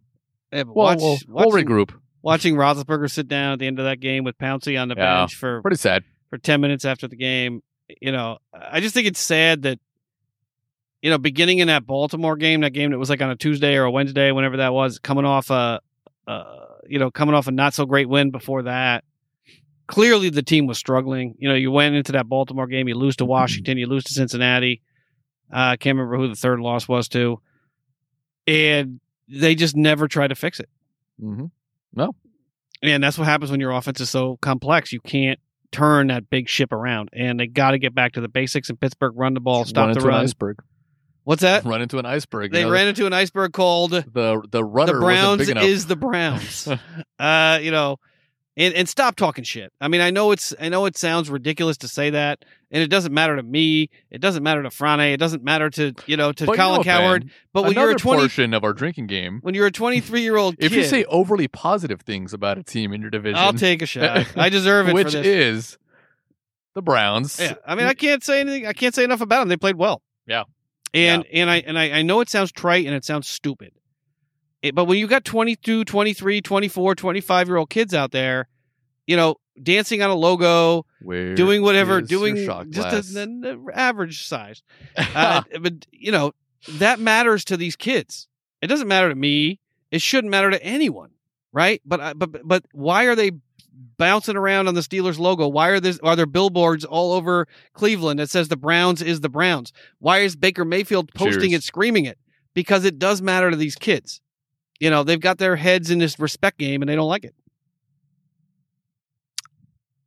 Yeah, no, a lot of And Juju a was lot just of questions that need to be answered in the offseason for sure. I mean, as bad as the Eagles are right now, the Steelers have a lot of issues that they need to deal with in the offseason. yeah, they got lucky in those eleven games and they they, they rested on their laurels too long. Mm-hmm. All right, for want Ready to to take move a on? Yeah? You want to take a you want to take a quick break? That was a long That was discussion well. about the Steelers. It was essentially the the eulogy for the Steelers, probably for a long period of time. We'll see. We'll see how they how they how, you know how they how they turn things around, Ben. I mean, you just never know. You There's never a guy named Joe Burrow that's going to be playing next year too, along with Baker That is Mayfield that is true. and Lamar true. Jackson. That's So me- I mean, the, the the division is definitely getting more difficult, and it seems like the Steelers are, you know, they're a little bit on a downswing right now. So yeah, and Roethlisberger can still do it. He just needs to. He. They need a running game. they just need a running game. They need a running game. That's that's their biggest. I mean, their defense was pretty. I mean, their defense was decent the entire season. Their defense was actually pretty good. I mean, they obviously had a, you know, a, a couple of injuries that really hurt them there towards the latter part of the season. Um, but the running game, that's what you need to fix. You need, you know, you need a Le'Veon Bell once again. exactly. He'll be playing tomorrow. Yep. All right, so and we'll be so will Antonio we'll take- Brown. we'll take a really quick break, and we'll That be might be right another back shot right there. with the uh with the Antonio Brown wrap up. Now with the divisional games from Saturday. We'll be right back.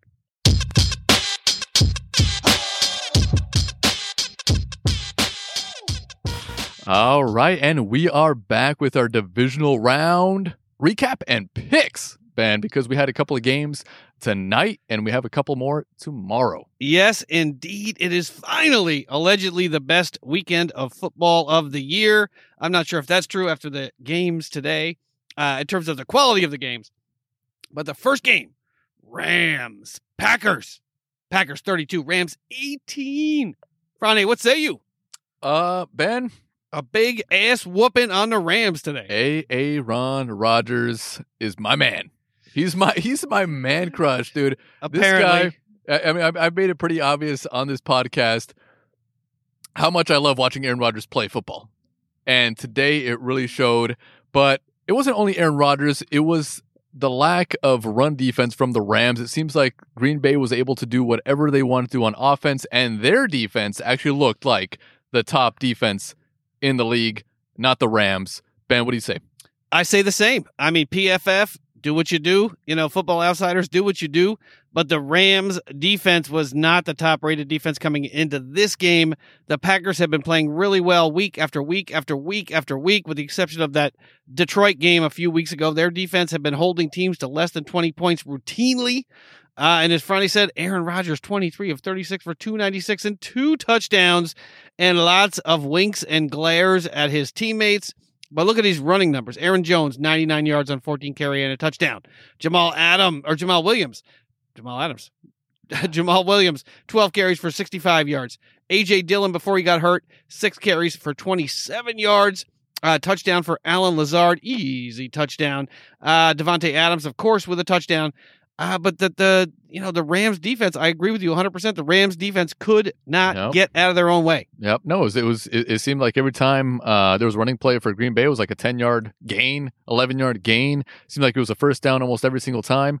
Um, but, uh, you know, Aaron Rodgers did his thing. I mean, actually, he only had 296 yards. There Yeah, was a couple of drops. attempts. There was a couple of drop passes there where probably he would have been well over 300 yards if the receivers would have caught it. Um, but, you know, Green Bay definitely ran away with this one. The Rams did not really look prepared in this one. Goff was efficient, but you can't dink and dunk your way down the field and expect to beat this Green Bay team. Yeah, 21 of 27 for Goff for 174. One count it. One touchdown. Cam Akers, nice game again. 18 carries for 90 yards and a touchdown. Uh, Van Jefferson with a touchdown through the air from Goff. But I, I agree with you. I mean, the Rams looked unprepared. They came out with the with this strange wildcat formation, which worked once down at the goal line, but didn't work the other two times they attempted it. You know, Jared Goff, or not Jared Goff, Sean McVay just got cute at times when he didn't need to get cute, when he needed to power the ball for a first down. Mm-hmm. Instead, put strange play calls out there.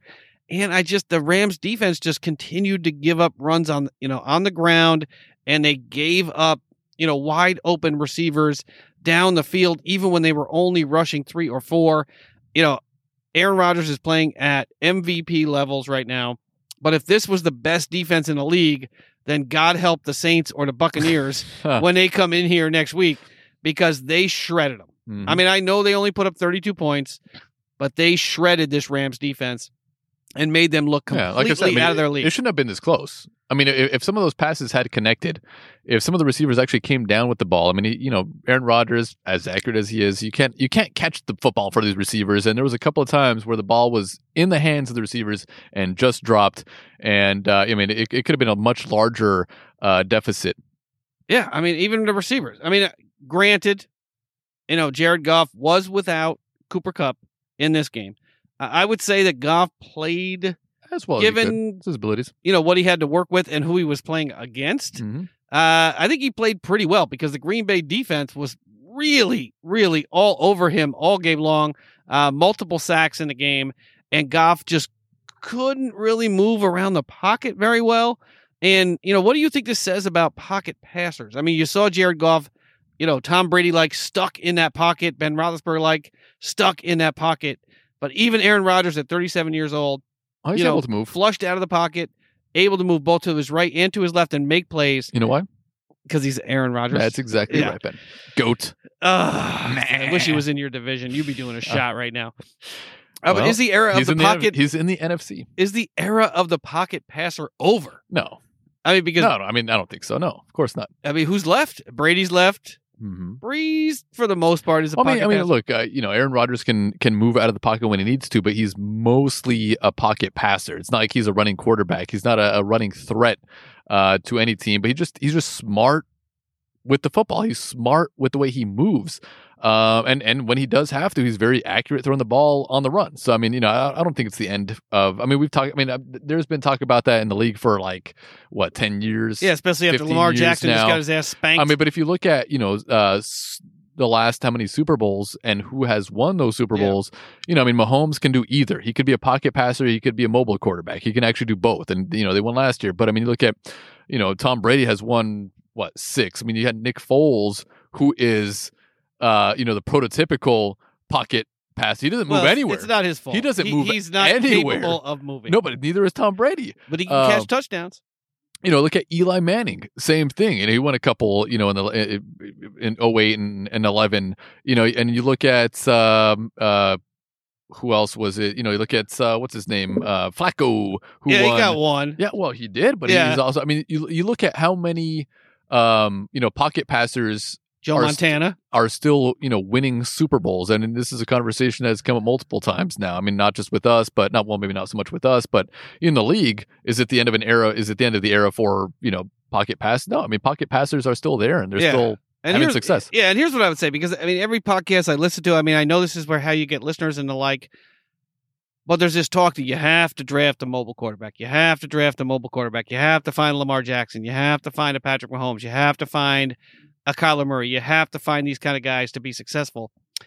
But if you watch this game today, and granted, I did take a quick nap during the fourth quarter when this game was about over. I accidentally fell asleep for about 10 minutes.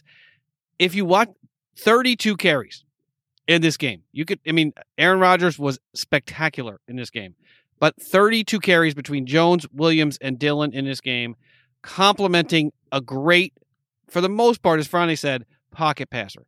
This is how you win in the NFL. You don't win by throwing the ball 68 times. You don't win like Lamar Jackson tried to do tonight by not throwing the ball that much and run, you know, and, and running as much as they do and not having a successful passing game. This game right here was about as good uh you know, a, a fundamental, you know, what do you call it? A you know, uh, like a class on how to win a football game as you can find. 36 pass attempts by Aaron Rodgers, 32 running attempts by the multiple running backs for Mhm. 7.1, 5.4, and 4.5 run yards per carry, respectively. This is as good as it gets, you know, for a football team.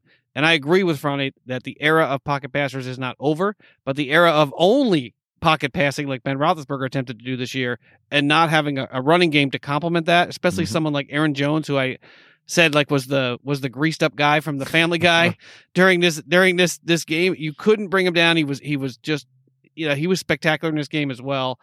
And you know I don't know who beats the Packers if they play like this. hmm This is as balanced a team as it gets. Yeah, I mean, we'll see tomorrow. We'll see tomorrow how good Kansas City. I mean, because Kansas City, you know, towards the end of the season hasn't been that impressive.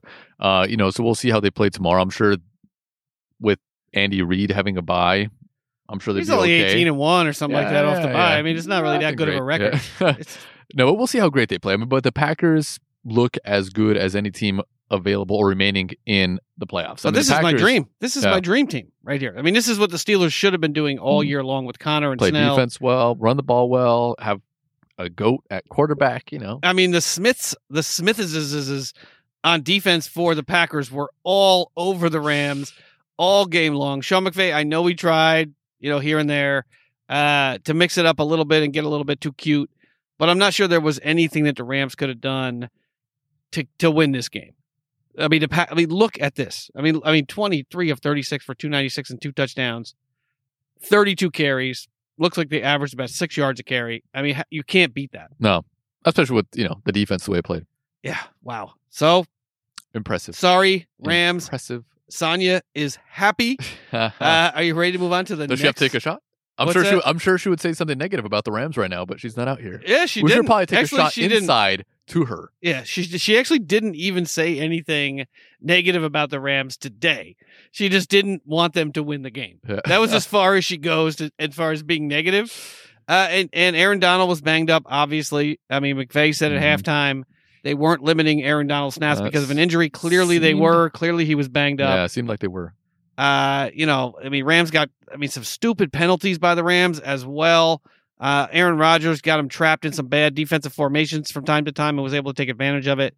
But this, I never thought the Packers would have this this kind of a team again, Mm-hmm. as long as Aaron Rodgers was there. Because this with, with Matt Lafleur, Le Fleur. Lafleur, I mean this this is pretty amazing what Yeah. they're doing. I mean, what he's done, you know, in his short coaching career is pretty amazing. In his record and Yeah, what he's you done, just- I mean, it's crazy. You just expect the Packers to flame out at the end of the year. You just Mhm. sort of expect it. Well, you don't expect it No, because it's AA run. You think that Exactly. he's Ben Roethlisberger throwing 68 times a game. You know, if he did, he would 650 yards. he would have had a thousand yards. Yeah, thousand yards. All right, you ready to move on to the next game? Let's move on, Ben. This was a game that me and you watched together. This is our Bills Shout. throw your head back and shout. The Bills make you want to shout. Don't make it happen now. I mean, they deserve it. Stand up now, come on and shout. Yeah, yeah, yeah, yeah. Say you will. Shout it right now, baby. Say you will. Come on, come on. Say you will. Come on and shout. Say you will. Yeah. Now. All right, brand new bottle of Labatt Blue on the table. Friday, what say you? Bill 17, The Baltimore Bills Ravens are 3. going back to the AFC Championship game since what 1993, I believe, somewhere around there. Yep. 94, it could be 93, 94. I can't remember exactly. I was I was really young. Uh, I was just a little ni- yeah, boy. probably 94, 95, somewhere in there. Uh, no, not 94, 95. I don't. Uh, no, was it? Nah, I think it was early 90s. I think it was right before the 94, 95. I don't know. I can't remember exactly when it was, but it's been a long time since they've uh, been back to the AFC Championship game. And this was early on. It was a boring game to watch. It was a defensive battle. Neither team could get anything going. It seemed like the Bills would be the team to score a touchdown first, but then failed, and you know the Ravens. Um, but I mean, ah, I'm just I'm I'm I'm, happy for them. But like like I said, they are our adopted team. You have a long history with the Bills, Ben. Um, but you know the, the game itself wasn't pretty to watch. But in the playoffs, you have to win ugly games, and that's exactly what the Bills did in that huge 100 yard return on that pick six from Lamar Jackson. That was the game changer right there. And then shortly after that, Lamar Jackson getting injured and having Huntley get into the game, we knew it was pretty much over then. But, you know, kudos to the Ravens. I mean, their defense played lights out. I mean, the Bills played just as well on defense. Um, but, uh, I mean, Lamar Jackson really couldn't get anything going. I mean, even, even when he ran the ball out of the pocket, it, it seemed like, you know, the Bills defense schemed for that. They knew exactly what was going to happen. They knew exactly what he was going to do. And every time he tried to run to the pocket, there was somebody there to tackle. him. yeah, it was- I mean, was- it was. I mean, for the Bills, I can't be. I can't. I can't possibly be happier for the Buffalo Bills. You were right. Ninety three, they were in the Super Bowl. Uh, I was there. First year in Buffalo was ninety two. They lost the Super Bowl to, to Dallas. Second, they lost the Super Bowl to Dallas in '93. You're right. So '93 was the last uh, time they were in the championship Fucking game. Cowboys. They were they lost to the to the Those Pittsburgh Steelers in '95, Fucking Cowboys. and the Steelers went take a shot. Fucking Cowboys. Uh, division they lost to the Pittsburgh Steelers. That's the Neil O'Donnell Steelers. They got crushed by the Cowboys that year in the Super Bowl in '96, in January of '96 or February '96, and they went to the wild card in '96. The uh, they went to the wild card in '98 and lost, '99 and lost in a wild card, and then not again until 2017. you got a little bit, a little bit of a shop in. From Small one. 99 to 2017, they had a playoff drought 18 years before they went back to the playoffs and lost to the Jags in 17, lost to the Texans in 2019, and lost to the Ravens last year in the divisional round when Josh Allen played like shit. Cheers, cheers. Here we go. Fuck the Cowboys. Fuck the Cowboys. But let's, I mean, let's give it up for the Bills. I mean, let's give it up for the worse. Buffalo Bills. It's worse. And the fans of It's still 75 degrees. I and know. It's 11 o'clock. I didn't even bring a sweatshirt out here. I'm putting it away. Uh, but let's I mean Not let's Claypool one. let's give it up for the Buffalo Bills. I mean, obviously I mean, it was it was an ugly game. that Taron It was Johnson an that ugly Taron game. Johnson, you know, that that put the, the nail in the Mhm. coffin in the second half, that 101 yard TD uh, or interception for a TD. But I mean, look at Josh Allen. 23 of 37 for 206 and one count it. One touchdown and he threw a lot of high balls, a lot of But underthrown also, balls. Justin Tucker with two Two missed missed field goals. field goals. in a row. Gets them to 9 points. Yeah.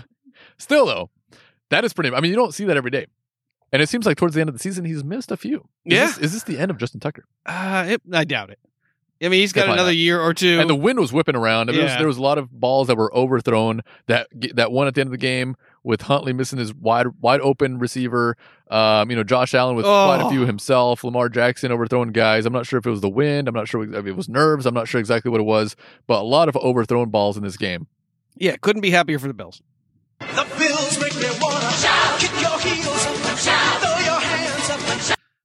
But let me I just was, give I was just getting into that. a little bit of advice for the Bills. Run the fucking ball when you have a lead in the fourth quarter. Yep. Yep. Just you have Devin Singletary. You have you know even you have you have TJ Yeldon. You could bring him up off the bench and run him.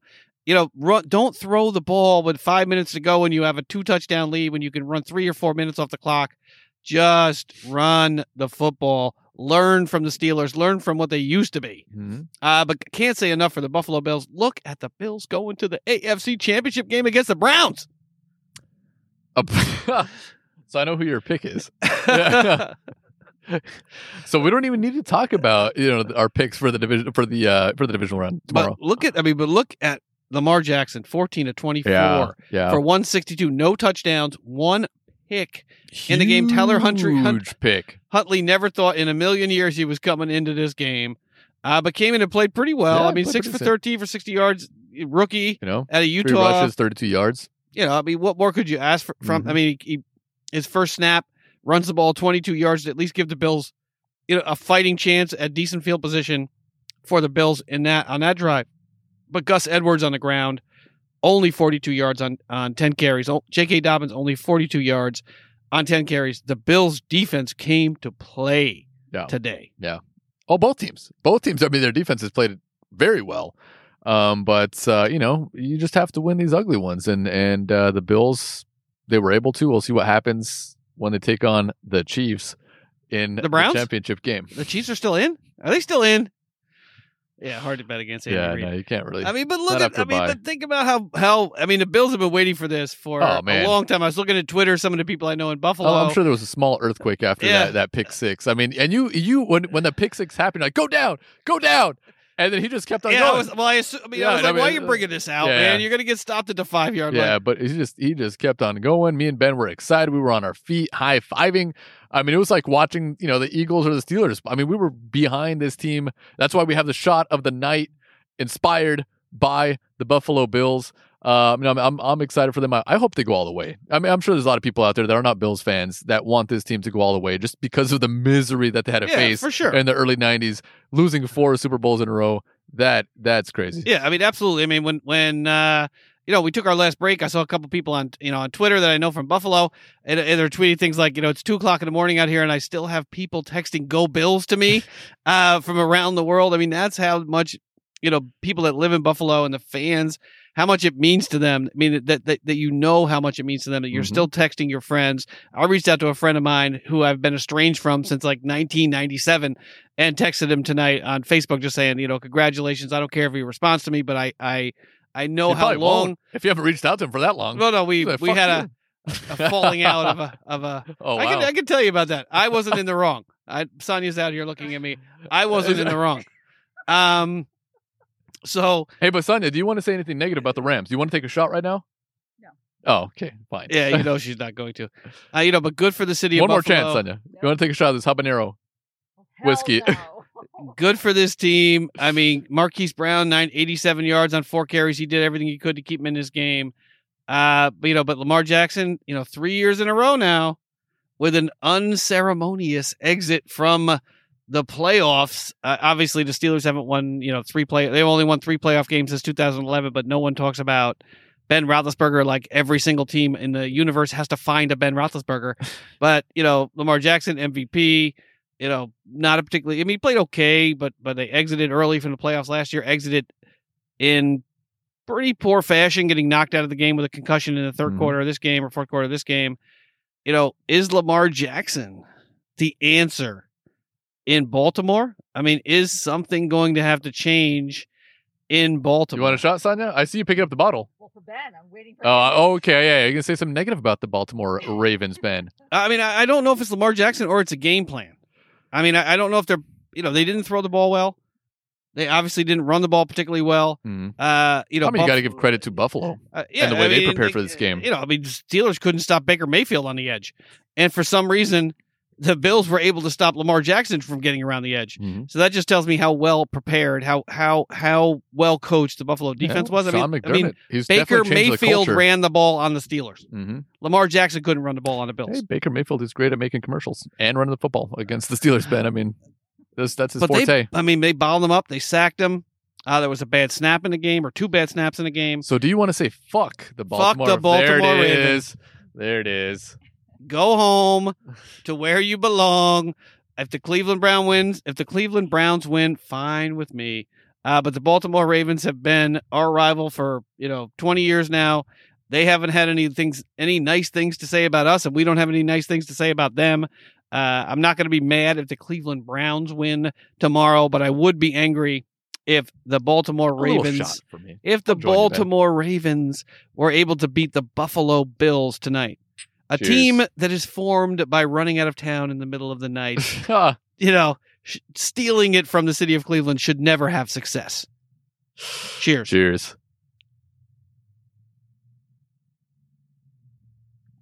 Ah, Art Modell's curse will forever be on this team.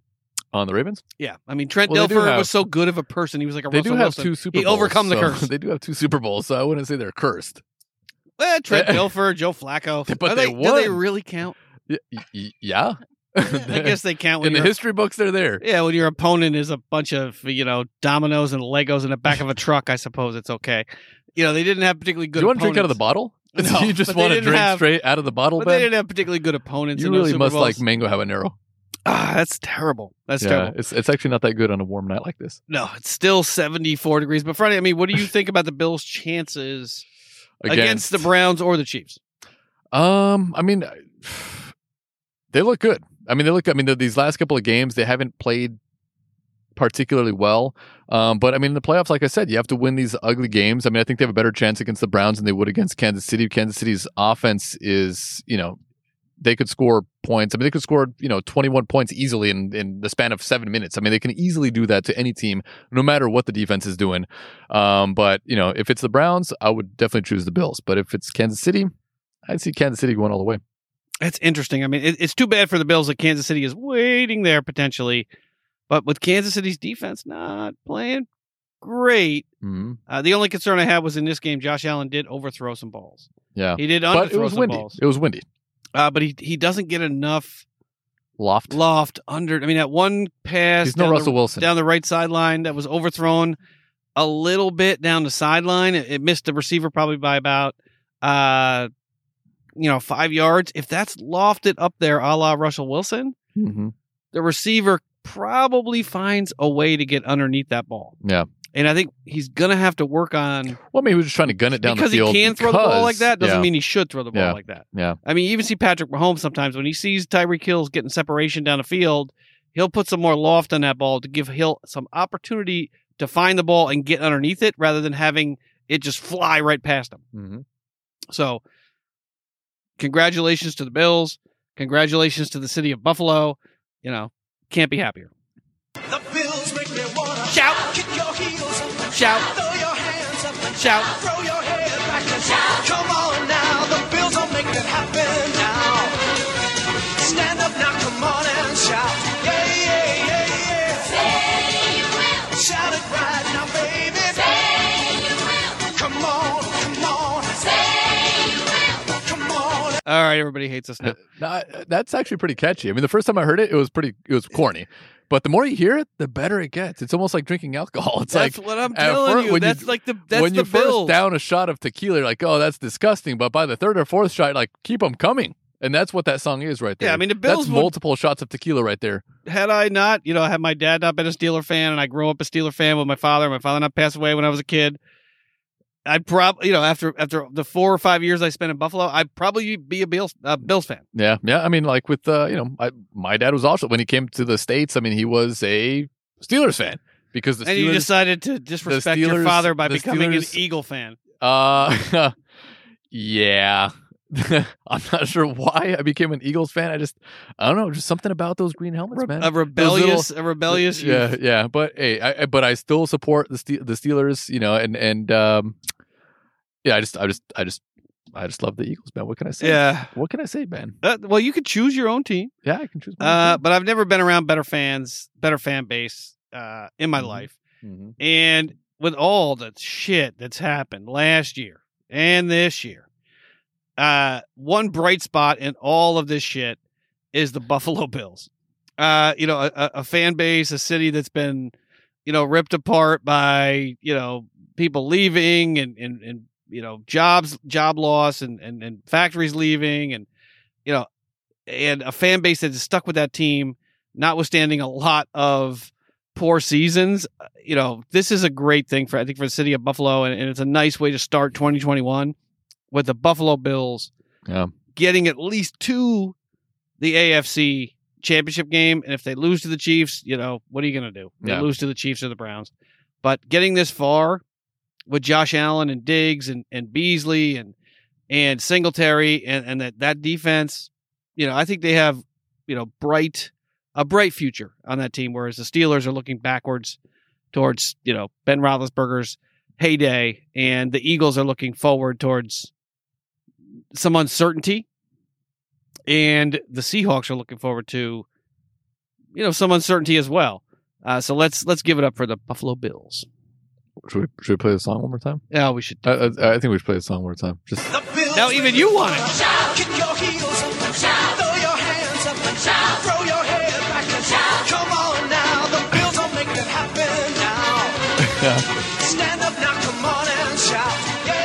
Think that's good enough. I, I think that right there. Oh, I think I think our listeners never- have, have had enough. It's never now. good enough. Wait till next. I'm sure we. Yeah, no. Oh, if they win, if they, it won't stop, our entire podcast will be that song Yeah, we'll just for lower, about two and a half hours. We'll lower it down. We'll just talk over yeah, it. with the, we'll just talk over it for just the a entire loop, show. a loop of that song, the entire podcast. That's it. yeah, it'll be a bonus episode next week. It'll just be a loop of, Of that, right there. and I'll just record it maybe for two or three hours, and I'll just broadcast And it. we adopted them. We, they're, they're our adopted team, Ben. Oh, well, not really. sure. They're my adopted team, but obviously you have a longer history with them than I do. but it's just it's it's a I can't be happier for Yeah. them. Yeah. Uh, all right, Franny. What is next up on the big board? Next up on the big board, Ben, we're going to make our picks for the games tomorrow in the divisional round. We have the Browns, the Chiefs, and the Buccaneers and the Saints with your betting lines. Yeah, this is a tough one because I've been getting I've been getting my ass beat lately, but luckily I had a lot Yeah, of money to play with after I cleaned up at the end of the season. Big at the end of the season with picking uh, the division winners. Um, so yeah, you, you had extra cash laying around that you didn't expect to be there. Yeah, and there's less of it now. Yeah. Uh, but Actually, again, yeah, damn, there's a lot less yeah, money there. Yeah. Uh, but I've been betting on some ridiculous stuff like first player to win a touchdown, and I bet on the Baltimore Ravens today because I expected that. I, I, uh, sorry, Bills fans. Wow. I thought they were gonna- Wow. I thought they were going to win. I was rooting for the Bills. I was happy to lose the bet, but the way Buffalo, but the way Baltimore was playing, I expected them to win the game. Uh, but first game up, Cleveland Browns at Kansas City Chiefs. The mhm. Chiefs minus ten. The over under fifty seven. Wow, yeah. ten points Yeah. is a lot of points. It is a lot of points, but I see them doing it. I see the minus Oh, 10. come I see the minus on. 10. I mean, if if they didn't have a bye, but they have a bye, Ben, and we know how Andy Reid is after a bye, He doesn't play Kevin he, Stefanski. he doesn't the time. lose. He doesn't lose after a bye. And so I definitely see the Chiefs winning. I see the minus 10. Looks like the line just changed for the over under. And uh, I see the I see it maybe under 57 though. Yeah, I mean, I wasn't a big fan of Kevin Stefanski, but he has he's got this team playing so well that they can beat the shit out of the Pittsburgh Steelers when he's not even there. that is how good of a coach he is. or maybe not a good coach. it's like, oh, he's not here. No one's kick ass. Ah, so you're taking the the Chiefs? Uh, I'm taking the Chiefs at minus 10 and under 57.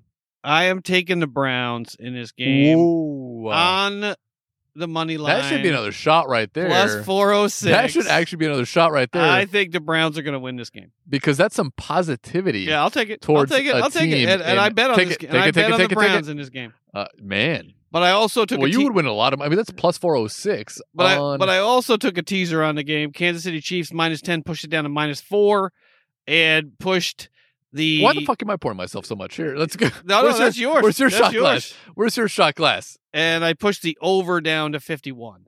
So I also I hedged it. this I would be an hedged it a little early bit. night. This is not going to be an early night, man. We're gonna be out here for a while. this is uh You're gonna be waking up really late tomorrow. no, no, no, yeah, no. yeah, yeah, yeah.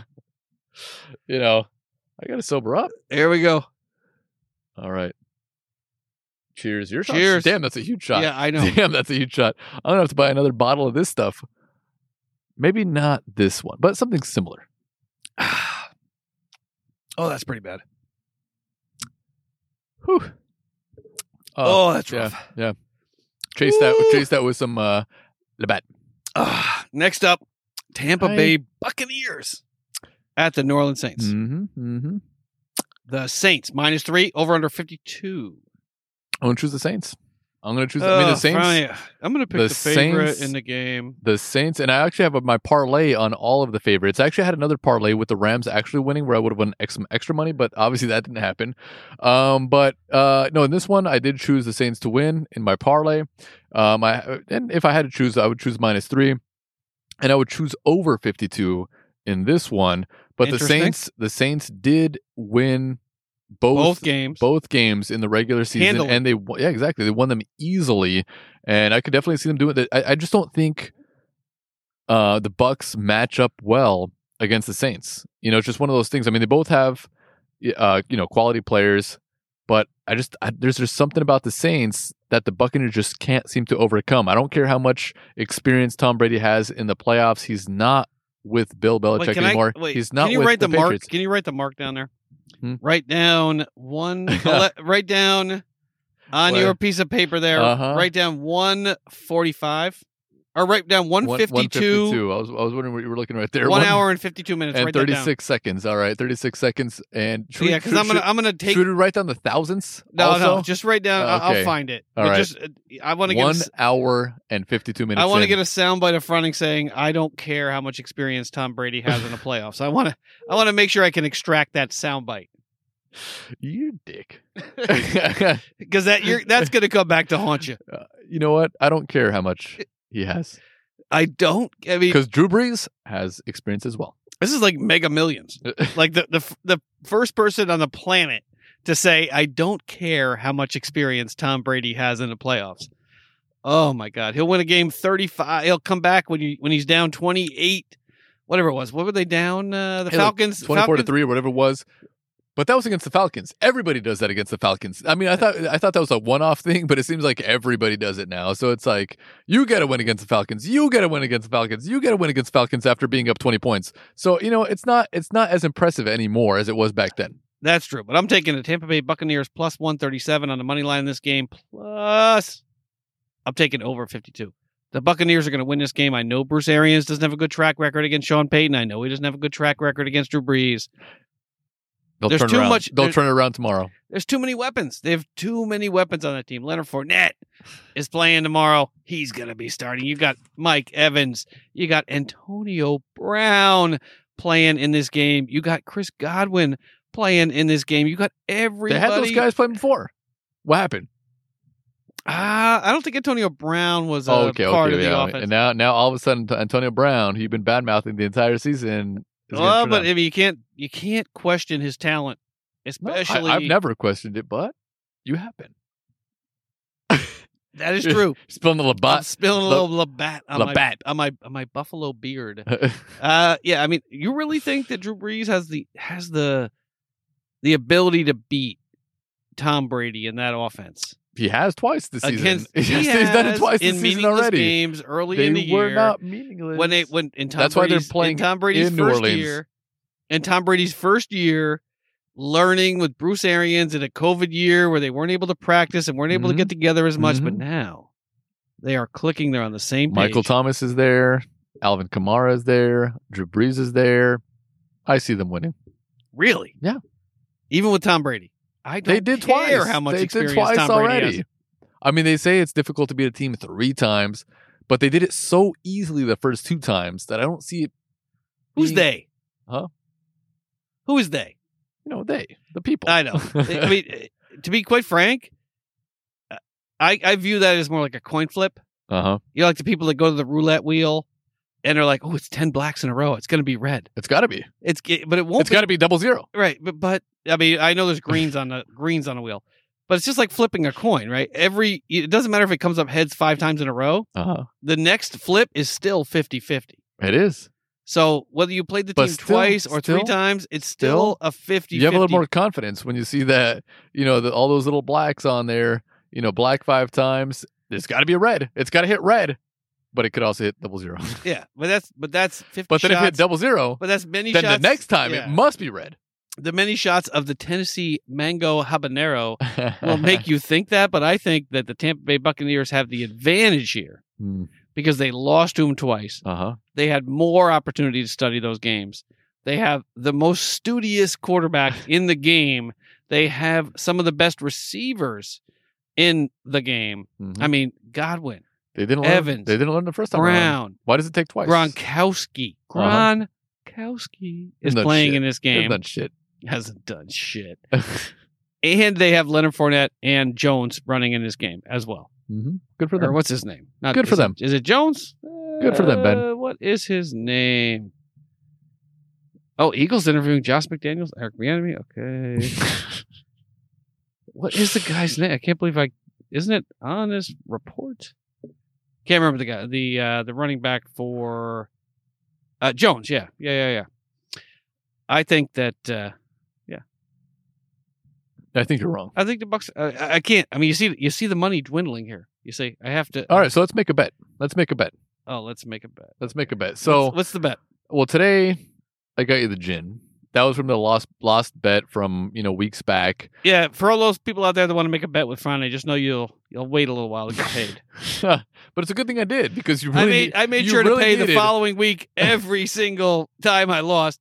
But you know, his the bet with Friday, it's a little lag. You know, like I'll, I'll I'll give it to you when I give it to you. I, I completely forgot about it, but you know, tonight I'm like, you know what? I owe Ben a gin, or I mean, it was actually a scotch. So, but it was gin. I mean, gin is more valuable to you than a scotch because you drink gin more, at least on you know pre gaming. Yeah, and I have a lot of scotches around the house. Yeah, and there's there's quite a few in there. I, I, you know, you, you, there's no shortage at all of scotches here.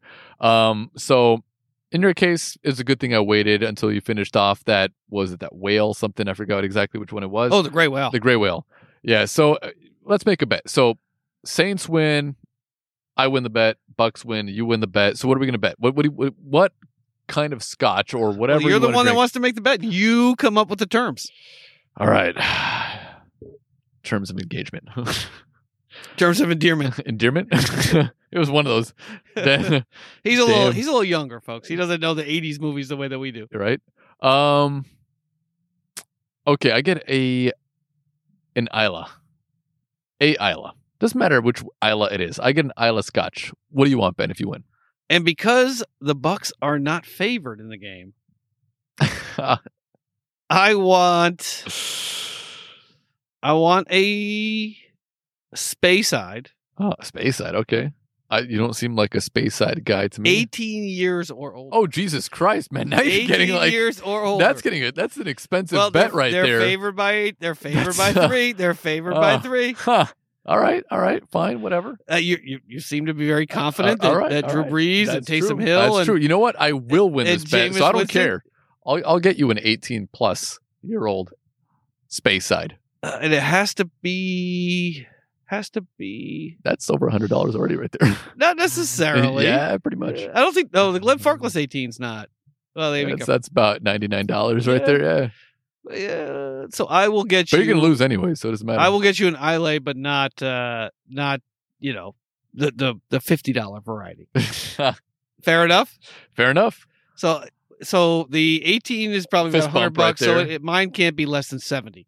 Yeah. Account for the third the three point All right. difference. All right. I'm gonna I'm gonna be definitely grabbing something from the locked uh Well, because I saw I saw the the whatever is it the KO huh? the the KO ILA whatever it is the CAO Uh-huh, uh-huh. ILA Uh-huh. that was right around that 70 75 range. Uh-huh. All right. So that seems fair. That seems you know, the good. All 18 right. might be 20 bucks more so than that. it, it it it will be expensive for me me or you tomorrow. well, But I'm it- sure it you'll be. lose. I'm sure you'll lose. But it should be. I will definitely be rooting for Drew Brees tomorrow. It's 43 versus 42 tomorrow.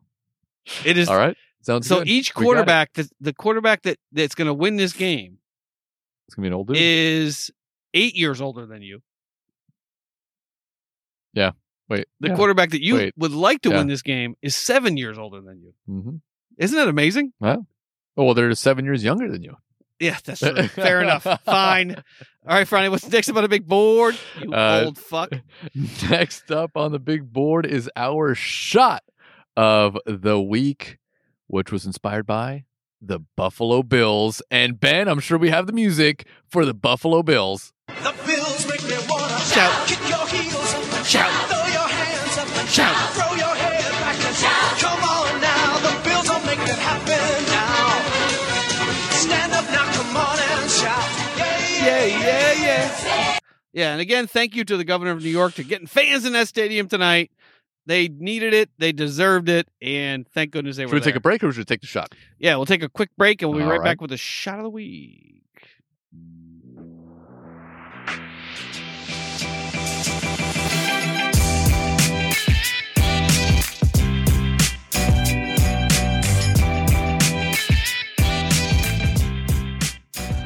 All right, and we are back with our shot of the week, which was inspired by the Buffalo Bills. I just had a feeling that they would win. The Bills This- make me wanna shout. Kick your heels up and shout. Throw your I just had a feeling that they would win uh, this evening, and they did. It was a huge win for them going back to the AFC Championship game. Uh, once again, after Wait, you bought the ingredients before the game? time- Well, we already have the ingredients, but I just, you know, I figured that we would have a blue, I gave you an opportunity to a blue be, uh, to be and- Nostradamus there, and you didn't take it. a blue and a red. Well, I mean, we have. We have, we have, we have quite a few ingredients for our shots. I got the blue and the red. Yeah, we got it. We got got, the it. We- liquor we- that's blue It's and the there. liquor that's It's red. there. So the shot, um, which uh, we've dubbed uh, the circle the wagon shot, because nobody circles the wagons Like the Buffalo Bills. exactly, Ben. And so we have uh, some strawberry pucker. It's a layered shot. So strawberry pucker on the bottom and a blue curacao mixed with vodka, because we don't want it that sweet. I'm sure it's gonna be a sweet shot as it is A but it's a beautiful shot. It is. Uh, you'll be able to find that on on our Instagram and in our Twitter. Um, our Twitter is At Goal Thirst. and our Instagram is at Thirst and and uh, so Ben, let's give this a shot. I mean, there's also a little bit of um, uh, crystallized Yeah, sugar. what is that on the rim there? Crystallized it's not sugar. Tajin. Crystallized sugar on the rim, Ben. All right. So, you know, it's it's, it's Taking those me are back their to my colors. Buffalo days. It is white-ish in color with the blue and with the red. And uh, let's circle the wagons, Ben, because All the. Bills want to make you want to shout. They do make me want to shout. Cheers. Oh boy, I'm afraid of the shot. Okay, here we go. Yeah, I know. Seriously, right? Friday's shot. It's Friday's shot. It's Saturday night. Ah, Friday's shot. it's good. It's a little tart. Well, It's very- sweet. Very tart. It's got a little bit of a, a little bit of sourness to it. I think it's too sweet. It, it's it's uh But that, that was expected with the strawberry pucker. The strawberry pucker is very sweet. it's very very American. It's Friday. Um, It's got that whole sugar on top of sugar on top of sugar. that's why I added a little bit of vodka to it to kind of kill that flavor. Not a Croatian shot. No, It's not a Croatian shot. sure. no, this is too sweet. it's too sweet. um, but no, that was that was good. It was good. I mean, it could have been better, but I mean, obviously, I wasn't worried about the flavor. I was worried more about the colors. It was nice. I wanted to represent the Buffalo Bills in this one. Yeah, and who really cares how it tastes? It tastes Exactly. good actually. It was sour. yeah, if you're at the sweet. stadium and you're watching this game, you want this shot. Yeah, I mean, it's it's the Buffalo Bills. I mean, what can you say about the Bills this year? What can you say?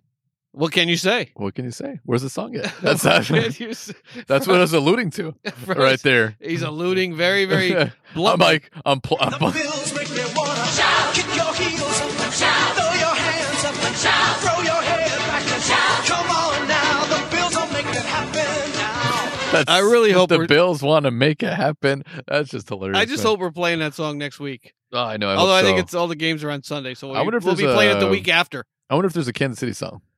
Uh, Yeah, we probably. probably, we probably don't want it though. I mean, this is our adopted team. We're going to support them, and uh, whoever they play, let's hope they win. Yeah, because I think both games are on Sunday. So next week I we'll be talking so. about the the, the matchups. Yeah. We won't actually know the outcomes on next Mhm. week's show. hmm But the following week, if the Bills win, you will have a lot of that uh, throughout the episode, since we'll only be talking about two games. Mm-hmm. And then we will get into Friday's least favorite part of the podcast, which is the next 10 months talking Why is that my least favorite? I, I enjoy talking about that stuff. about you know i've already got a whole list of topics to talk about uh, that don't have anything to do with the games uh, but yeah that'll It's be like, that'll be an drinking. interesting show Let's next just week get to the drinking, right? yeah let's just get to that like we're gonna taste five scotches tonight uh, but it, it is it is uh, anxiety inducing like when you when i know that like we're going into next week's episode without a game to talk about hmm we'll have tomorrow's games to talk about hmm but we won't have any games that we watched on Saturday because I think both the games next week are on Sunday. What do they call it? Championship Sunday. Mhm. But it'll be really, it'll be both anxiety inducing knowing we're going into the off season, but also knowing that, you know, knowing who's going to be playing on Sunday and hoping that at least one team that someone on this podcast cares about. I mean, Friday cares about Andy Reid a little bit still. No, of course. I mean, you know, he, come on. I mean, the Eagles found a lot of su- success under him, but you know, no Super Bowls, unfortunately. And also, you know, my boy Aaron Rodgers is playing, so I'm I'm, oh, I'm behind. for God's sakes. That's true. so I got true. Aaron Rodgers, I got Andy Reid, and I got the Buffalo Bills and you kind of look like Aaron Rodgers, actually. You got the, Actually, you, got the you got the nose, you got the, the goatee, you know, you got the, the, the beard that's heavier in the front but I- lighter on the side. I think it might be as smug as no one is smug as smug as Aaron Rodgers. I've been told. uh, Friday, what would you? Uh, how don't would know you why. rate this? sh- How would you're not that smug?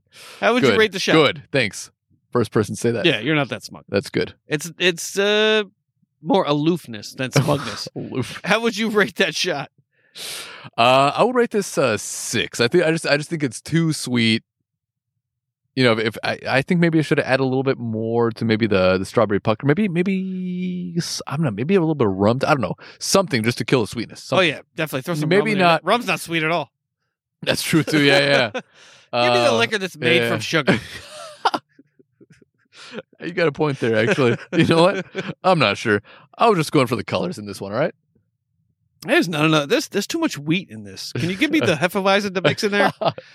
Uh, yeah, I, I would give it. I'd give it about a six Hmm? uh, for for you for what you do. yeah, six. I would say six. Yeah, it's fine. All right, Franny. What's next up on the big board? Next up on the big board, Ben, is our beverage of the week, which is another Ardbeg. We've had the Ardbeg 10 year. We've had the Ardbeg Wee Beastie 5 year. We've had the Ardbeg Corryvreckan. We've had the Ardbeg. Was there another one? Uigeadail? And now we have the Ardbeg An Oa.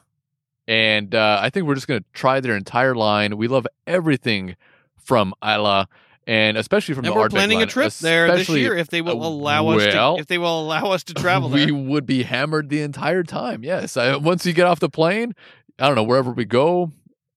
Yeah, Freddy's Balmorham. worried about the logistics of how we get there. I'm like, you take a plane, No, I mean it's like um, uh, You take a just- it just ferry, you take a seems- boat, It you take a- seems like a a difficult schooner. island to get to. You know, it's not that far off the coast of Scotland, but there doesn't it doesn't seem like there's a lot of like large cities off the coast of Scotland True. that are near Islay. But I would love. I mean, I, it, it's just you know looking at the pictures, looking at Booking.com, and and and and looking at you know like the the. Well, I guess they're like um they're not really hotels or sort of I don't know they're not definitely not large hotels. They look like almost like houses. Like Eh, yeah. Well, I like that though. I'm a, I'm I- I'm uh, no, a it's small nice. I town mean, guy. uh, You're a uh, city guy. No, it's nice. I mean, there's a lot of greenery, nice views, and everything. It's, it's really nice. But uh, like you said, the logistics of getting over there, I'm kind of worried about that. It's definitely not a highly populated like center like Edinburgh would be. Like if I'm going to Edinburgh, I'm like, okay, we can get there easily. But to get to Islay, mm, I don't know about that. Yeah, a plane to a bus to a ferry is my guess. Is my best guess. I think it would take a long. I mean, like we'd plan for like three days. It'd probably take a day just to get over there. Yeah, but if you have a bottle of an Islay Scotch with you, Yeah, actually, that'd be fun. then the bus ride is a lot less. yeah, and, strenuous. and I think the bus ride actually comes with a bottle of an Islay Scotch. Over there, probably. Yeah, probably. Yeah, yeah. Like and somebody yelling It's at the you. price of the ticket. It's somebody yelling at you. All right, uh, we're gonna try the Ardbeg. How do you pronounce it, Fronty? You think? Anoa, An Oa. I'm Okay. guessing. An Oa. the Ardbeg An Oa. It's a welcome new addition to the ultimate range. Ardbeg An Oa is a singularly rounded, due in no small part to time spent in their newly established bespoke oak gathering vat, where whiskeys from several cask types, including Pedro Jimenez, Spicy Virgin, Charred Oak, and Intense ex bourbon ex bourbon casks. Yeah, thanks for the shots mm-hmm. They're welcome. amongst others, familiarize themselves with each other. The result is a dram with smoky power, mellowed by a delectable smooth sweetness. Hallmark Ardbeg peat, dark chocolate, and aniseed are wrapped in a smooth, silky butterscotch, black pepper, and clove before it is rising to an intense crescendo of flavor. It's non-chill filtered with a strength of 46.6 ABV. So about 100 proof or 92 proof, 93 proof.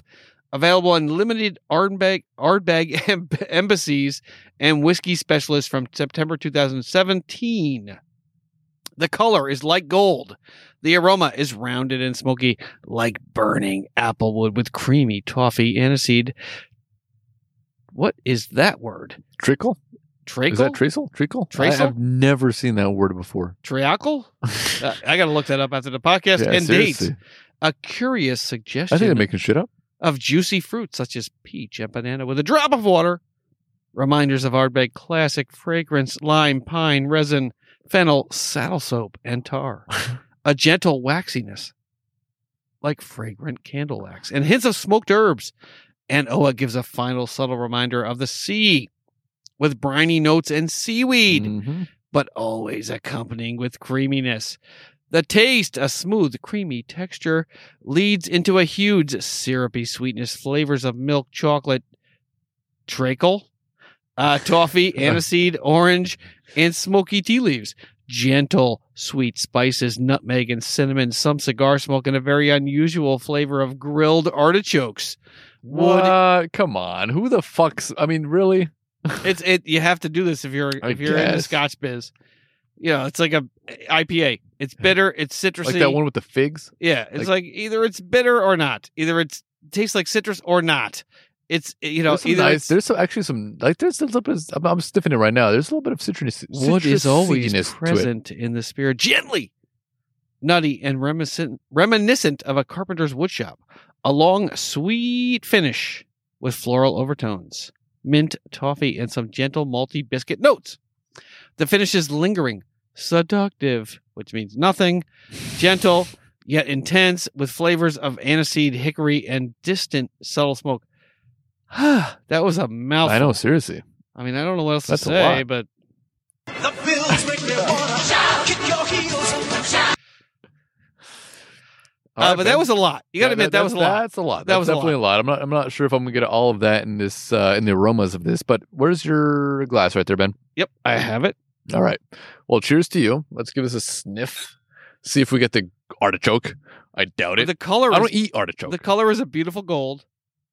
It's Oh, yeah. not. I mean, it has uh, I mean, it's light in it has an color. Opaqueness that you don't find. It's interesting that, that all the Isla scotches are so light in color, but then you get that sort of that burnt smokiness, that charcoaliness to it, and you would expect them to be dark, but they're all light. And mean, it's it's- got an opaqueness to it that, that, that the other Ardbegs don't. This this one has a little bit Almost a cloudiness yeah, in it's a- there. it's a- it's like it's very hazy. It's a hazy sort of liquid. I mean, that, that's that's pretty interesting. oh wow, the nose is wow. Wow. Yeah. That, that that's what I de- would definitely put as a description right there. That wow. And I mean the Corryvreckan that we tried. I mean the Oigwood, all, all of them have been just so great. I mean every single Ardbeg that we've had on the show. Once we became accustomed to the flavors of Islay, and I, I still remember the first time you brought that Ardbeg ten over. We I don't like it. I don't like we, it. we didn't like it at first, but once once you acquire once you acquire the taste for this, you don't want to go back to anything softer. I mean, it's just so flavorful. bring me the one I can't taste. That's the one I want. no, but hey, Can you get- there's also you have to appreciate that too. Not that you can't taste it, but the smoothness of those two. Yeah, it's But it's nice. I mean, you get you get it, it's robust. It's creamy almost on the nose. I Mhm. get the smoke. I get the peat. I get the the saltiness of it. yeah. There's definitely a saltiness. There's a salty citrusiness to it, which is nice. And there's a little there's bit a little of bit of pine. There's yeah. a sweetness to it. I mean, they're just so complex. I don't know what saddle soap smells like, so I I couldn't tell you if it's there or not. Yeah, I'm not sure what saddle soap is. And artichoke, I'm, I don't usually eat artichoke. But it burns. But it burns in a nice, smooth way. Yeah. Hmm. It just tells you yes, you should. Ah, that just smells so this good. this it would- just this should smells. replace the smelling salt on the on the sideline of an NFL game. Mm, that, I mean, Just it's- package this in a little uh, that smokiness. that- desiccant and just put it's it almost front like of that. It's like um.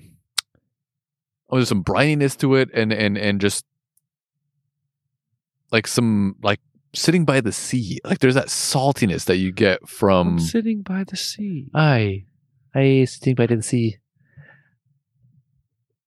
Hmm, that's that's that's smells delicious, Ben. Let's give us a shot. Let's let's let's try this Ardbeg An Oa.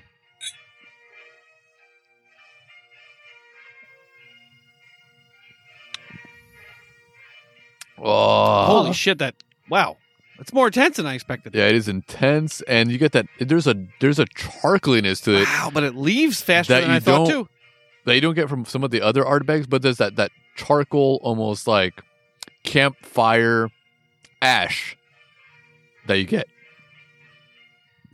Well, the smoke Mm. in there is is It is smoky. intense to where the the Ardbeg ten has the peatiness that This just one has that blows you out of your smoke. seat. just like you just you just put ash This one has the peatiness that blows you out of your seat. underwater. You drink that. Uh, mm.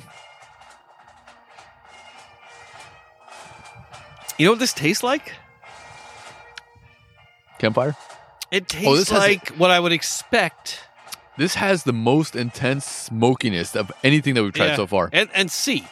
And a saltiness, a Yeah. sea brininess. Mm. Going back to Game of Thrones. Do you know what this this reminds me of of I can't remember uh was it the gray something, the islands. Yeah, yeah, yeah. The folks, you know, the woman Yeah, I've had uh, way too many shots of who that. took of, of over the for old her smoky- brother, you know, who was kidnapped or Yeah, whatever. I, I I know what you're talking about. I'm not sure if so many but the islands, would know. everyone knows Game of Thrones. Yeah, of course. But whatever those islands were, you know, the people that were fighting from the islands, Uh huh. you know, from the what appeared to be like a that. This is what you drink before you go to battle. Mm-hmm. That is some good stuff right there. I mean, it's just so interesting. All the complexities, Wow, and the flavors that are and there. it's tight. I mean, it's not tight. It's thick. Tight, bro. It's thick. It's robust. It's I mean, just the haziness. it's right here. savory almost. in, in its consistency in the mouth. It's almost a savory Mm. saltiness, brininess, smokiness with a little bit of peat, a little bit of chocolate, a little bit of sweetness in there. I mean, this is There- really there's good. a little. I mean, there, there, there is a very complex flavor that you got from this, and and I mean, we loved every single offering: the Corryvreckan, the Uigeadail, the An Oa. I mean, I, I, I mean, I, I'm not, I'm not sure which one is my favorite. They're actually they all have their own sort of characteristic that you like. And this one, what I like about this one is that extreme charcoaly Wow. smokiness It's like creosote. that it hits you with and and and we've come to appreciate that sort of flavor from the Islay Scotch and and and with this one it really hits you with that one yeah, we have the Ardbeg compared to all the yeah. other ones that we've tried Like you said, this we have one the really 10, hits you with the it. Wee Beastie, the Uigeadail, the Corryvreckan. yeah To me, this is the most distinct. when you're talking about well balanced maybe it's not as well balanced as maybe some other ones but this one just ha- if you're looking for that smokiness that charcoaliness that you know that um uh ashy sort of like like like post fire like just pour water Yeah, on ash right and drink it yeah, that is what you're getting from this. If you like that, if you prefer that, then this is the Islay for you because Yeah, this, this one is, is, so uh, smoky. this is So the most charcoaly. distinct of all of the the Ardbegs that we've that we've had, other than the ten. The ten is it's it's the ten is peaty, no doubt about it. It's it's yeah, that one punches you in the back of the mouth with something different. This one, but of all the other ones, this is the most distinct. and there's a the nice, less this, this is not balanced. It's of- not peat smoke balanced. This Mhm. is and there's that nice bit of it's smoke. there's that nice bit of creaminess too, that coats your mouth, the back of your mouth. I mean, it's it's that's a good one. I, I mean, Wow. we enjoy all of the Islays. Yeah, but the Ardbegs, I mean, so far the Ardbeg, the Port Charlotte, Mhm. heavily peated, and the Lagavulin 16, which is everybody's you know top five. Yeah, Those are my favorites so far. The Mhm. The the the Bon Marie, but this is this is. I mean, Ardbeg to me right of all the ones that we've tasted so far is the the distillery that I like Yeah. the best. definitely. Got to visit that distillery. Definitely got to visit that distillery. I'll go, go, go, go there. I'm gonna, I'm gonna, I'm gonna, I'm gonna tell them, give me a bottle. Give me a bottle of. Hell yeah, I'm gonna, I'm gonna, of all of them. I'm gonna every sleep single one. down by the ocean tonight. No, it'd be kind of cold. Just give me I'm a sure it'd be kind of blanket. cold. but where would you rate this, Ben, on our Thirst and Goal rating scale of uh, beverages, our browns? Ten.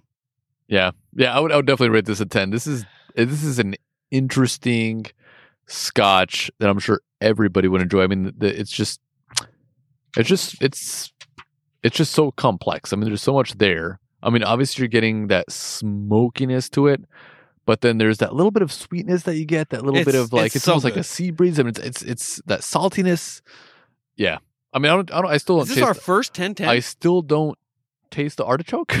well, if I actually ate artichokes, maybe I would. But, but, you also um, don't write Scotch copy. Exactly. That's good. That's some good stuff. I mean, everything from Ardbeg so far has been great. Is this our first 10 10? I think so. Might be. Is this our first 10? No, I don't think so. I I, I think we've probably given a ten to some of the other uh, Ardbegs. Oh, probably to Port Charlotte, but wow, Mm-hmm. that is good. That is wow. a really good one. I'm going to finish that and continue to drink that after the show. Friday, what's Mhm. next up on the big board? Next up on the big board, Ben, is our beer of the week, which is another offering from Einstock, another brewery that we've loved everything from so far. All right, we'll be right back with our beer of the week.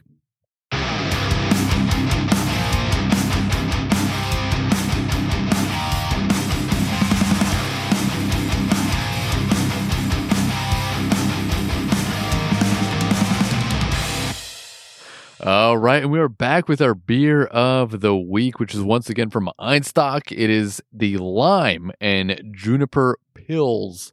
We've tried uh what have what what what have we tried, Ben? So All- far, All of them. pretty much everything. we that they have tried the the double bock. Yeah, the We tried the white ale. We tried the Icelandic ale. We tried the everything, porter. pretty much everything from them so far. And this was something that I found on the shelf. It was not in the Einstock section. It was just sitting on the shelf there. just hanging it was kind of lost. I'm a cowboy fan. and I saw it I'm and a- like, I have to have it. I'm just hanging out. I'm a Baltimore fan. I'm just going to hang out here and wait for a Super Bowl in 2025. This is the Einstock Juniper Pills, a unique blend of Icelandic juniper berries and a dash of lime, combined with noble hops and Munich malt, evolves a classic gin and tonic con- cocktail inspired flavors that make this a refreshing craft beer like Einstock's other award-winning ales. The senses are greeted with a vibrant citrus aroma, crisp mouthfeel, and a dry bitterness on the finish. With that results in a naturally sensational Icelandic beer, truly inspired by the famous triple or tipple. Uh, we wanted to offer a new flavor profile to our beloved classic Einstock styles that our fans know and love. It's brewed with the purest water in the world. As always, the lime and juniper pilsner gives a discerning craft consumer the opportunity to enjoy a new refreshing citrus beer from the fa- their favorite Icelandic brewery, says Einstock CEO David Altschuler. In addition to the subtle notes of Icelandic juniper berries and lime, the lime and juniper pilsner features lager malts as well as Hersbrucker and Hallertau hops for a crisp and flavorful taste with a clean finish. Einstock's lime and Jupiter Pilsner will be Juniper. will be juniper.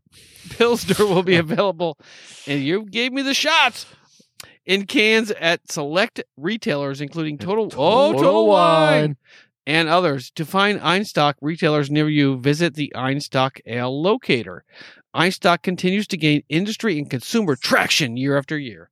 Friday, what made you decide to find this one, to buy this one, other I- than I- it was just hanging It out was, there? just, it was, it was seriously, it was just hanging out there. I saw it, and it was actually in the wrong section. Basically, I mean, you know, there was there was Einstocks lined up, but not this one. I was just browsing. I was perusing the aisles, you know, wondering what I should get for tonight's show, and I saw this just sitting there. and they had no Genesee cream ale. They had no Genesee cream ale, but they did have this Einstock. Yeah, and I was excited still- to see it. I was excited to see it because we've. I mean we've loved everything so far from Einstock. Kudos to them. I mean I'm I'm not sure how large this brewery is, but I'm sure they're not that large. They are from Iceland, um, but man, I'm excited to try this. yeah, me too. You want to give it a Let's give it a shot. A sniff. A shot. Cheers to you, Ben. Ooh, smells clean, tight.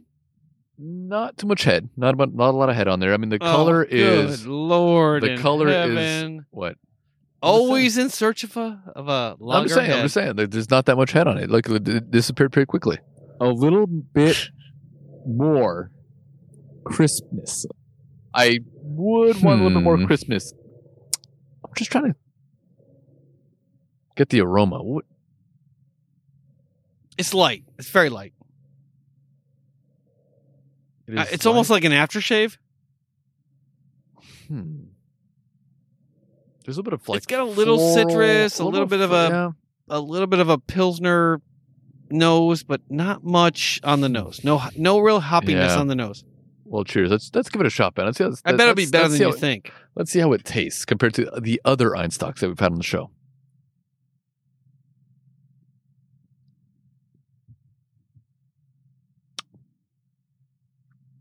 Uh, dull, There's not strange, with a weird aftertaste. there's not that much flavor to it. It's it's uh there's not that much carbonation. What do you think about the aftertaste? It's a little odd, right? See, I'm not getting a ton of after aftertaste to it. I'm getting like a weird. It's um a little bit weedy. It's odd, right? It's, It's it's an odd flavor. some sort of a almost like a florally note to it. I'm not sure. Slight Uh, citrus, juniper. slight citrus. Um, but It's got a You juniper know, flavor. To I want to it. say it's their best offering. I think their other offerings are definitely better than this. There's uh, a little bit of um, I wonder why like they a did this. lemon. I'm glad I didn't pay 15 bucks for that. Yeah, exactly right. That, that six I pack. found it. Yeah, I saw it and I was like, "Oh, it's exciting." yeah. No, I mean, I mean, the, you know, the, the the can is nice and it stands out on the shelf. That's why I found it.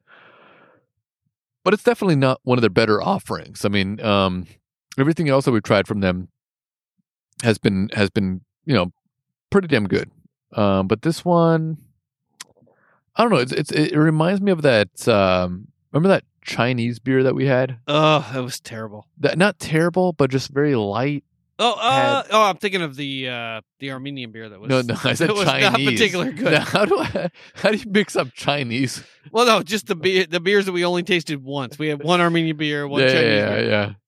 Uh, but that Chinese one, yeah, I think it was also uh, you know some sort of juniper flavoring to it, or ginger. Actually, it might have been a ginger beer, and this is very reminiscent of that. And it's not. It's, it's almost drying my mouth out. Yeah, it's yeah, it's definitely not refreshing. There's not enough carbonation. It is not crisp. Um, yeah, definitely not one of the better offerings. I mean, maybe there are people out there that would like this sort of beer, but no. I wonder why that why they did it. Mm. Yeah, what was the what was the thought process Yeah. behind putting this beer together? Yeah, I don't know. I don't know, but definitely not definitely not one of my favorites. No. In terms of beer, but in terms of the Einstock line. I mean, all of their other beers have been great. This one, Yeah. mm, nah. And it doesn't change my opinion of the brewery at all. no, no. Every I think every just- other offering has been Mhm. outstanding. yeah. And uh, where would you rate this, Ben? Where would you rate this beer on our Thirst and Goal rating scale of beers? Because I don't know exactly what I'm tasting or what I'm expected to taste. Well, I know what I'm expected to taste. A five? Yeah, uh, that's what I'll, I'll put it at a five. Also, I mean it's average, but I wouldn't. I definitely wouldn't go buy go back and buy more of this, like we did with the other Einstöks. The other Einstöks we actually did buy once again. This one, it could remain on the shelf. Yeah, and I, I see why you found that one lone beer in the aisles at Total Wine. Uh, Front, what do you think about tomorrow? Tomorrow is the NFC and the AFC divisional round. Do you have anything else to add for the No- games? No, we talked about that. We did. I just want to make sure that we wrap it up. If there's Uh, anything else we- that you we- want, We made a bet and everything. yes, we did. We did. But is there anything else that you'd like to add before we? No, that'd be all, Ben. All right. yeah. What's Is there anything else you wanted? To, did you want to ask you no. if there was Nope. anything for you to? Okay, Nope. all right, perfect. I just want to see right. if I can get some more information. No, no, I'm good. What's next up on the big board, Front? Next up on the big board, Ben, is our housekeeping to finish up the night. All right, folks. We are a show about football fun, friends, whiskey, and beer reviews. Please head to our website at thirstandgoal.buzzsprout.com. From there, you can subscribe and listen to all of our past episodes. You can check out our show notes and get links to all the stories that we cover and all the booze, the browns, the bourbons, the ryes, the scotches that we review, as well as the beers. You get links to all the podcatchers in the universe Apple Podcast, Castbox, Castbox, Spotify, and the rest. You can leave us a review, a five star review. Friday, how many stars? Five stars, Ben. Only Pound it. five. Bash it. Just crush your phone. Just take your phone and just break the glass hitting a five star review. You can email us at podcastthirstandgoal at gmail.com. Call us at the number in the show notes. Follow us on Twitter at Goal Thirst, on Instagram at Thirstan, and check out all the photography from Andy Warhol himself, Franny, over there, who takes the pictures for the show. Franny, anything else to add before we wrap up the night? Nothing else to add except for thank you, everybody else, or everybody out there for listening. Mm-hmm. yeah, we've had quite a few shots of the habanero. Yeah, tonight. For sure. Yeah, but thank you, eh, thank you so very much, everybody, for listening. And Ben, should we end the show with the Buffalo Bills theme song? The Bills make me wanna shout, kick your heels up, shout, throw your hands up, shout, throw your